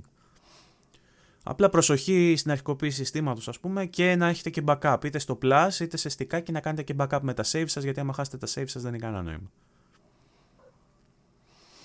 Αυτά. Μάλιστα. Ωραία. Εγώ κατά τα άλλα αυτό Days Gone έπαιξα, λίγο Judgment, στο PC παίζω Need for Speed τώρα λίγο το Hit. Αυτά, δεν παίζω πολύ τώρα αυτή την περίοδο. Ε, αυτό που θέλω να διευκρινίσουμε σε περίπτωση που δεν ξέρει κάποιος, αν του τύχει, ε, του Βαγγέλη του έκανε corrupt data. Δηλαδή κάθε φορά που μπλε οθόνη μπορεί να βγάζει τα παιχνίδια μας σε πολλούς. Ε, Συνήθως φταίει το παιχνίδι. Δηλαδή τι σημαίνει αυτό, κρασάρει το παιχνίδι. Μπορεί ε, να έχει bugs ή να έχει κάποιο άλλο πρόβλημα. Sky μπλε οθόνη, σε κλείνει, σε πάει στο μενού, ξαναφορτώνει το παιχνίδι, φορτώνει όλα OK. Συνήθως έτσι πάει. Ε, αυτό όμως που πάθανε ο, ο Βαγγέλης είναι ότι του σκάγε μπλε οθόνη και μετά του έκανε corrupt data, που σημαίνει ότι χρειαζόταν ε, σωστά, χρειαζόταν ανα, στα, λέγεται, στα, ανα... ελληνικά, στα ελληνικά σου γράφει ότι τα δεδομένα είναι κατεστραμμένα, διαγράψτε την εφαρμογή και επαναγκαταστήστε τη. Ε, ε, οπότε έπρεπε κάθε φορά ο Βαγγέλης να κάνει αυτό το πράγμα. Σε αυτή την περίπτωση υποθέσαμε αφού του το είχε πάθει 100 φορές, με διάφορα παιχνίδια, υποθέσαμε μετά ότι μάλλον χρειάζεται να αλλάξει δίσκο. Και από τη στιγμή που έχει αλλάξει δίσκο, ε, του εμφανίστηκε, δεν το έχει δοκιμάσει ακόμα αρκετές, ε, αρκετά παιχνίδια, αλλά το πρώτο παιχνίδι που το δοκιμάσει στο Days Gone πάλι του βγάζει μπλε οθόνη. Ναι, αλλά όχι, όχι με το ίδιο μήνυμα. Μου βγάζει ένα άλλο μήνυμα γενικό, ας πούμε, που το βγάζει σε όλα τα παιχνίδια. Το οποίο σου λέει ενημέρωση στις προτινόμενες λύσεις, σου λέει ενημέρωση στην εφαρμογή. Το συγκεκριμένο κωδικό σφάλματος το εμφανίζει και σε άλλους και mm. έχει να κάνει με το παιχνίδι, ας πούμε. Οπότε δεν σημαίνει, ότι, δεν σημαίνει ότι αν σας βγάζει μπλε οθόνη με κάποιο μήνυμα σφάλματο ότι απαραίτητα φταίει ο δίσκος, αλλά αν σας βγάζει ότι είναι κατεστραμμένα τα αρχεία, κατά πάσα πιθανότητα φταίει ο δίσκος. Αυτό. Ότι και το Days Gone συγκεκριμένα το θυμάμαι και εγώ ότι είχε κάνει ούτως ή άλλως κράσαρε κάποιες φορές. Δηλαδή σε πέταγε στο μενού με μπλε οθόνη. Αλλά ήταν αυτός ο κωδικός φάλματος που είπε το Δεν μου το έχει εμφανίσει σε άλλα παιχνίδια, οπότε υποθέτω ότι είναι του Days Gone. Αλλά σε κάθε περίπτωση επίσης με την πάστα μου κάνει λιγότερο θόρυβο. Βέβαια αυτό δεν το προτείνω σε αρχάριου να το κάνουν. Είναι λίγο. Μπορεί να κάνεις βλακεία δηλαδή, άμα το ανοίξεις για να αλλάξεις θερμαγώγημη πάστα. Αλλά βελτιώνεις τι θερμοκρασίε αισθητά. Δηλαδή εκεί σε συγκεκριμένα σημεία του στο Days Gone που πάντα ξέρω εγώ βούιζε, Τώρα ίσα που ανεβάζει λίγο στροφές ο ανεμιστήρας. Δηλαδή έχω παρατηρήσει και διαφορές μάλλον στη θερμοκρασία λόγω του ανεμιστήρα που δεν ακούγεται. Μάλιστα. Αυτά. Ωραία. Λοιπόν. Ε, στο επόμενο, σας το λέω από τώρα, θα ήθελα να συζητήσουμε για τα παιχνίδια της δεκαετίας. Σας το ναι. λέω για να είμαστε εξηγημένοι. Θα έχουμε βγάλει τις λίστες τις δικές μας και θα μιλήσουμε για τα καλύτερα παιχνίδια της δεκαετίας. Οπότε... Ελπίζω να έχει βγει και το αρθρακι Οπότε ο κόσμος μπορεί να συντονιστεί. Ελπίζω να μας βγει έτσι όπως το θέλαμε το επεισόδιο. Ελπίζω να έχουμε και βίντεο και να μην γράφω τόση ώρα τσάμπα. Ελπίζω να είναι salvageable, να, είναι... να μπορώ να το κάνω κάτι το αρχείο. Δες και πόσα γίγα θα βγει. Αυτό μη σε νοιάζει καθόλου. Ξέρω, να μιλήσω. Ε, ε, σημασία έχει να έχουμε εκπομπή στο τέλος της ημέρας και ελπίζω να έχουμε και ελπίζω να πάνε όλα καλά και την επόμενη εβδομάδα να το ξανακάνουμε. Περιμένουμε και τα σχόλια τα δικά σας να μας πείτε πόσο άσχημος μας βρήκατε, αν είμαστε υποφερτοί. Ε, ε, αν σας αρέσει ξέρω εγώ αυτό το format να το συνεχίσουμε, τα σχόλιά σας γενικότερα, το feedback σας και ξέρετε ότι ε, κάθε μήνυμά σας είναι ε, το γουστάρουμε, το θέλουμε να τα ακούμε. Λοιπόν, ε, Παύλο, έχεις να πεις κάτι άλλο ή να κλείσουμε εδώ; Όχι, αυτά. Ευχαριστούμε που μας παρακολουθήσατε. Ε, ελπίζω και εγώ να βγει το βιντεάκι για να δούμε τι παίζει. Αν έχετε καμιά ιδέα για το πώς σας φάνηκε το βίντεο, τι θέλετε να δείχνουμε, ε, αν δεν σας έδειξε αρκετά τρέιλερ ο Βαγγέλης ε, και θέλετε να δείτε περισσότερα, να του το πείτε. Ποτέ. Αλλά κάνει και, παίζει, έχει και το ρόλο του σκηνοθέτη, ρε παιδί μου. Οπότε φτιάχνει μόνος του τα, τι πλάνο θα φαίνεται. Αν θα φαίνομαστε όλοι εμείς, αν θα φαίνεται το desktop του, αν θα φαίνεται κάτι άλλο. Οπότε πείτε του τι θέλετε να βλέπετε. Οπότε από εδώ και πέρα έχω και μέσω να ασκώ πίεση στον αρχισυντάκτη. Άμα δεν παίρνω καλά reviews δεν του κάνω κοντινά. Γιατί μου αρέσουν τα κοντινά. Μου αρέσουν ναι. πάρα πολύ. Πάρα πολύ τα κοντινά. ε, ωραία. Λοιπόν, έγινε. Λοιπόν, ε, ευχαριστούμε πολύ. Ε, να χαιρετήσω και τον Άρη που έχει ώρα να μιλήσει ο καημένος. Μονοπολίσαμε πάλι. Γεια σου, Άρη. Φυσικά. Γεια σας.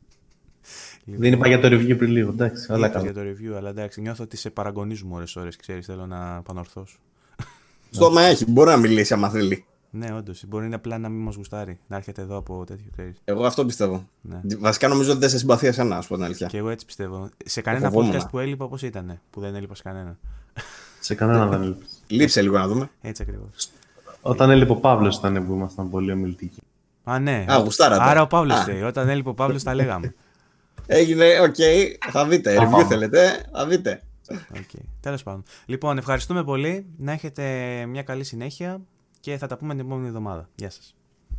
Αντίο.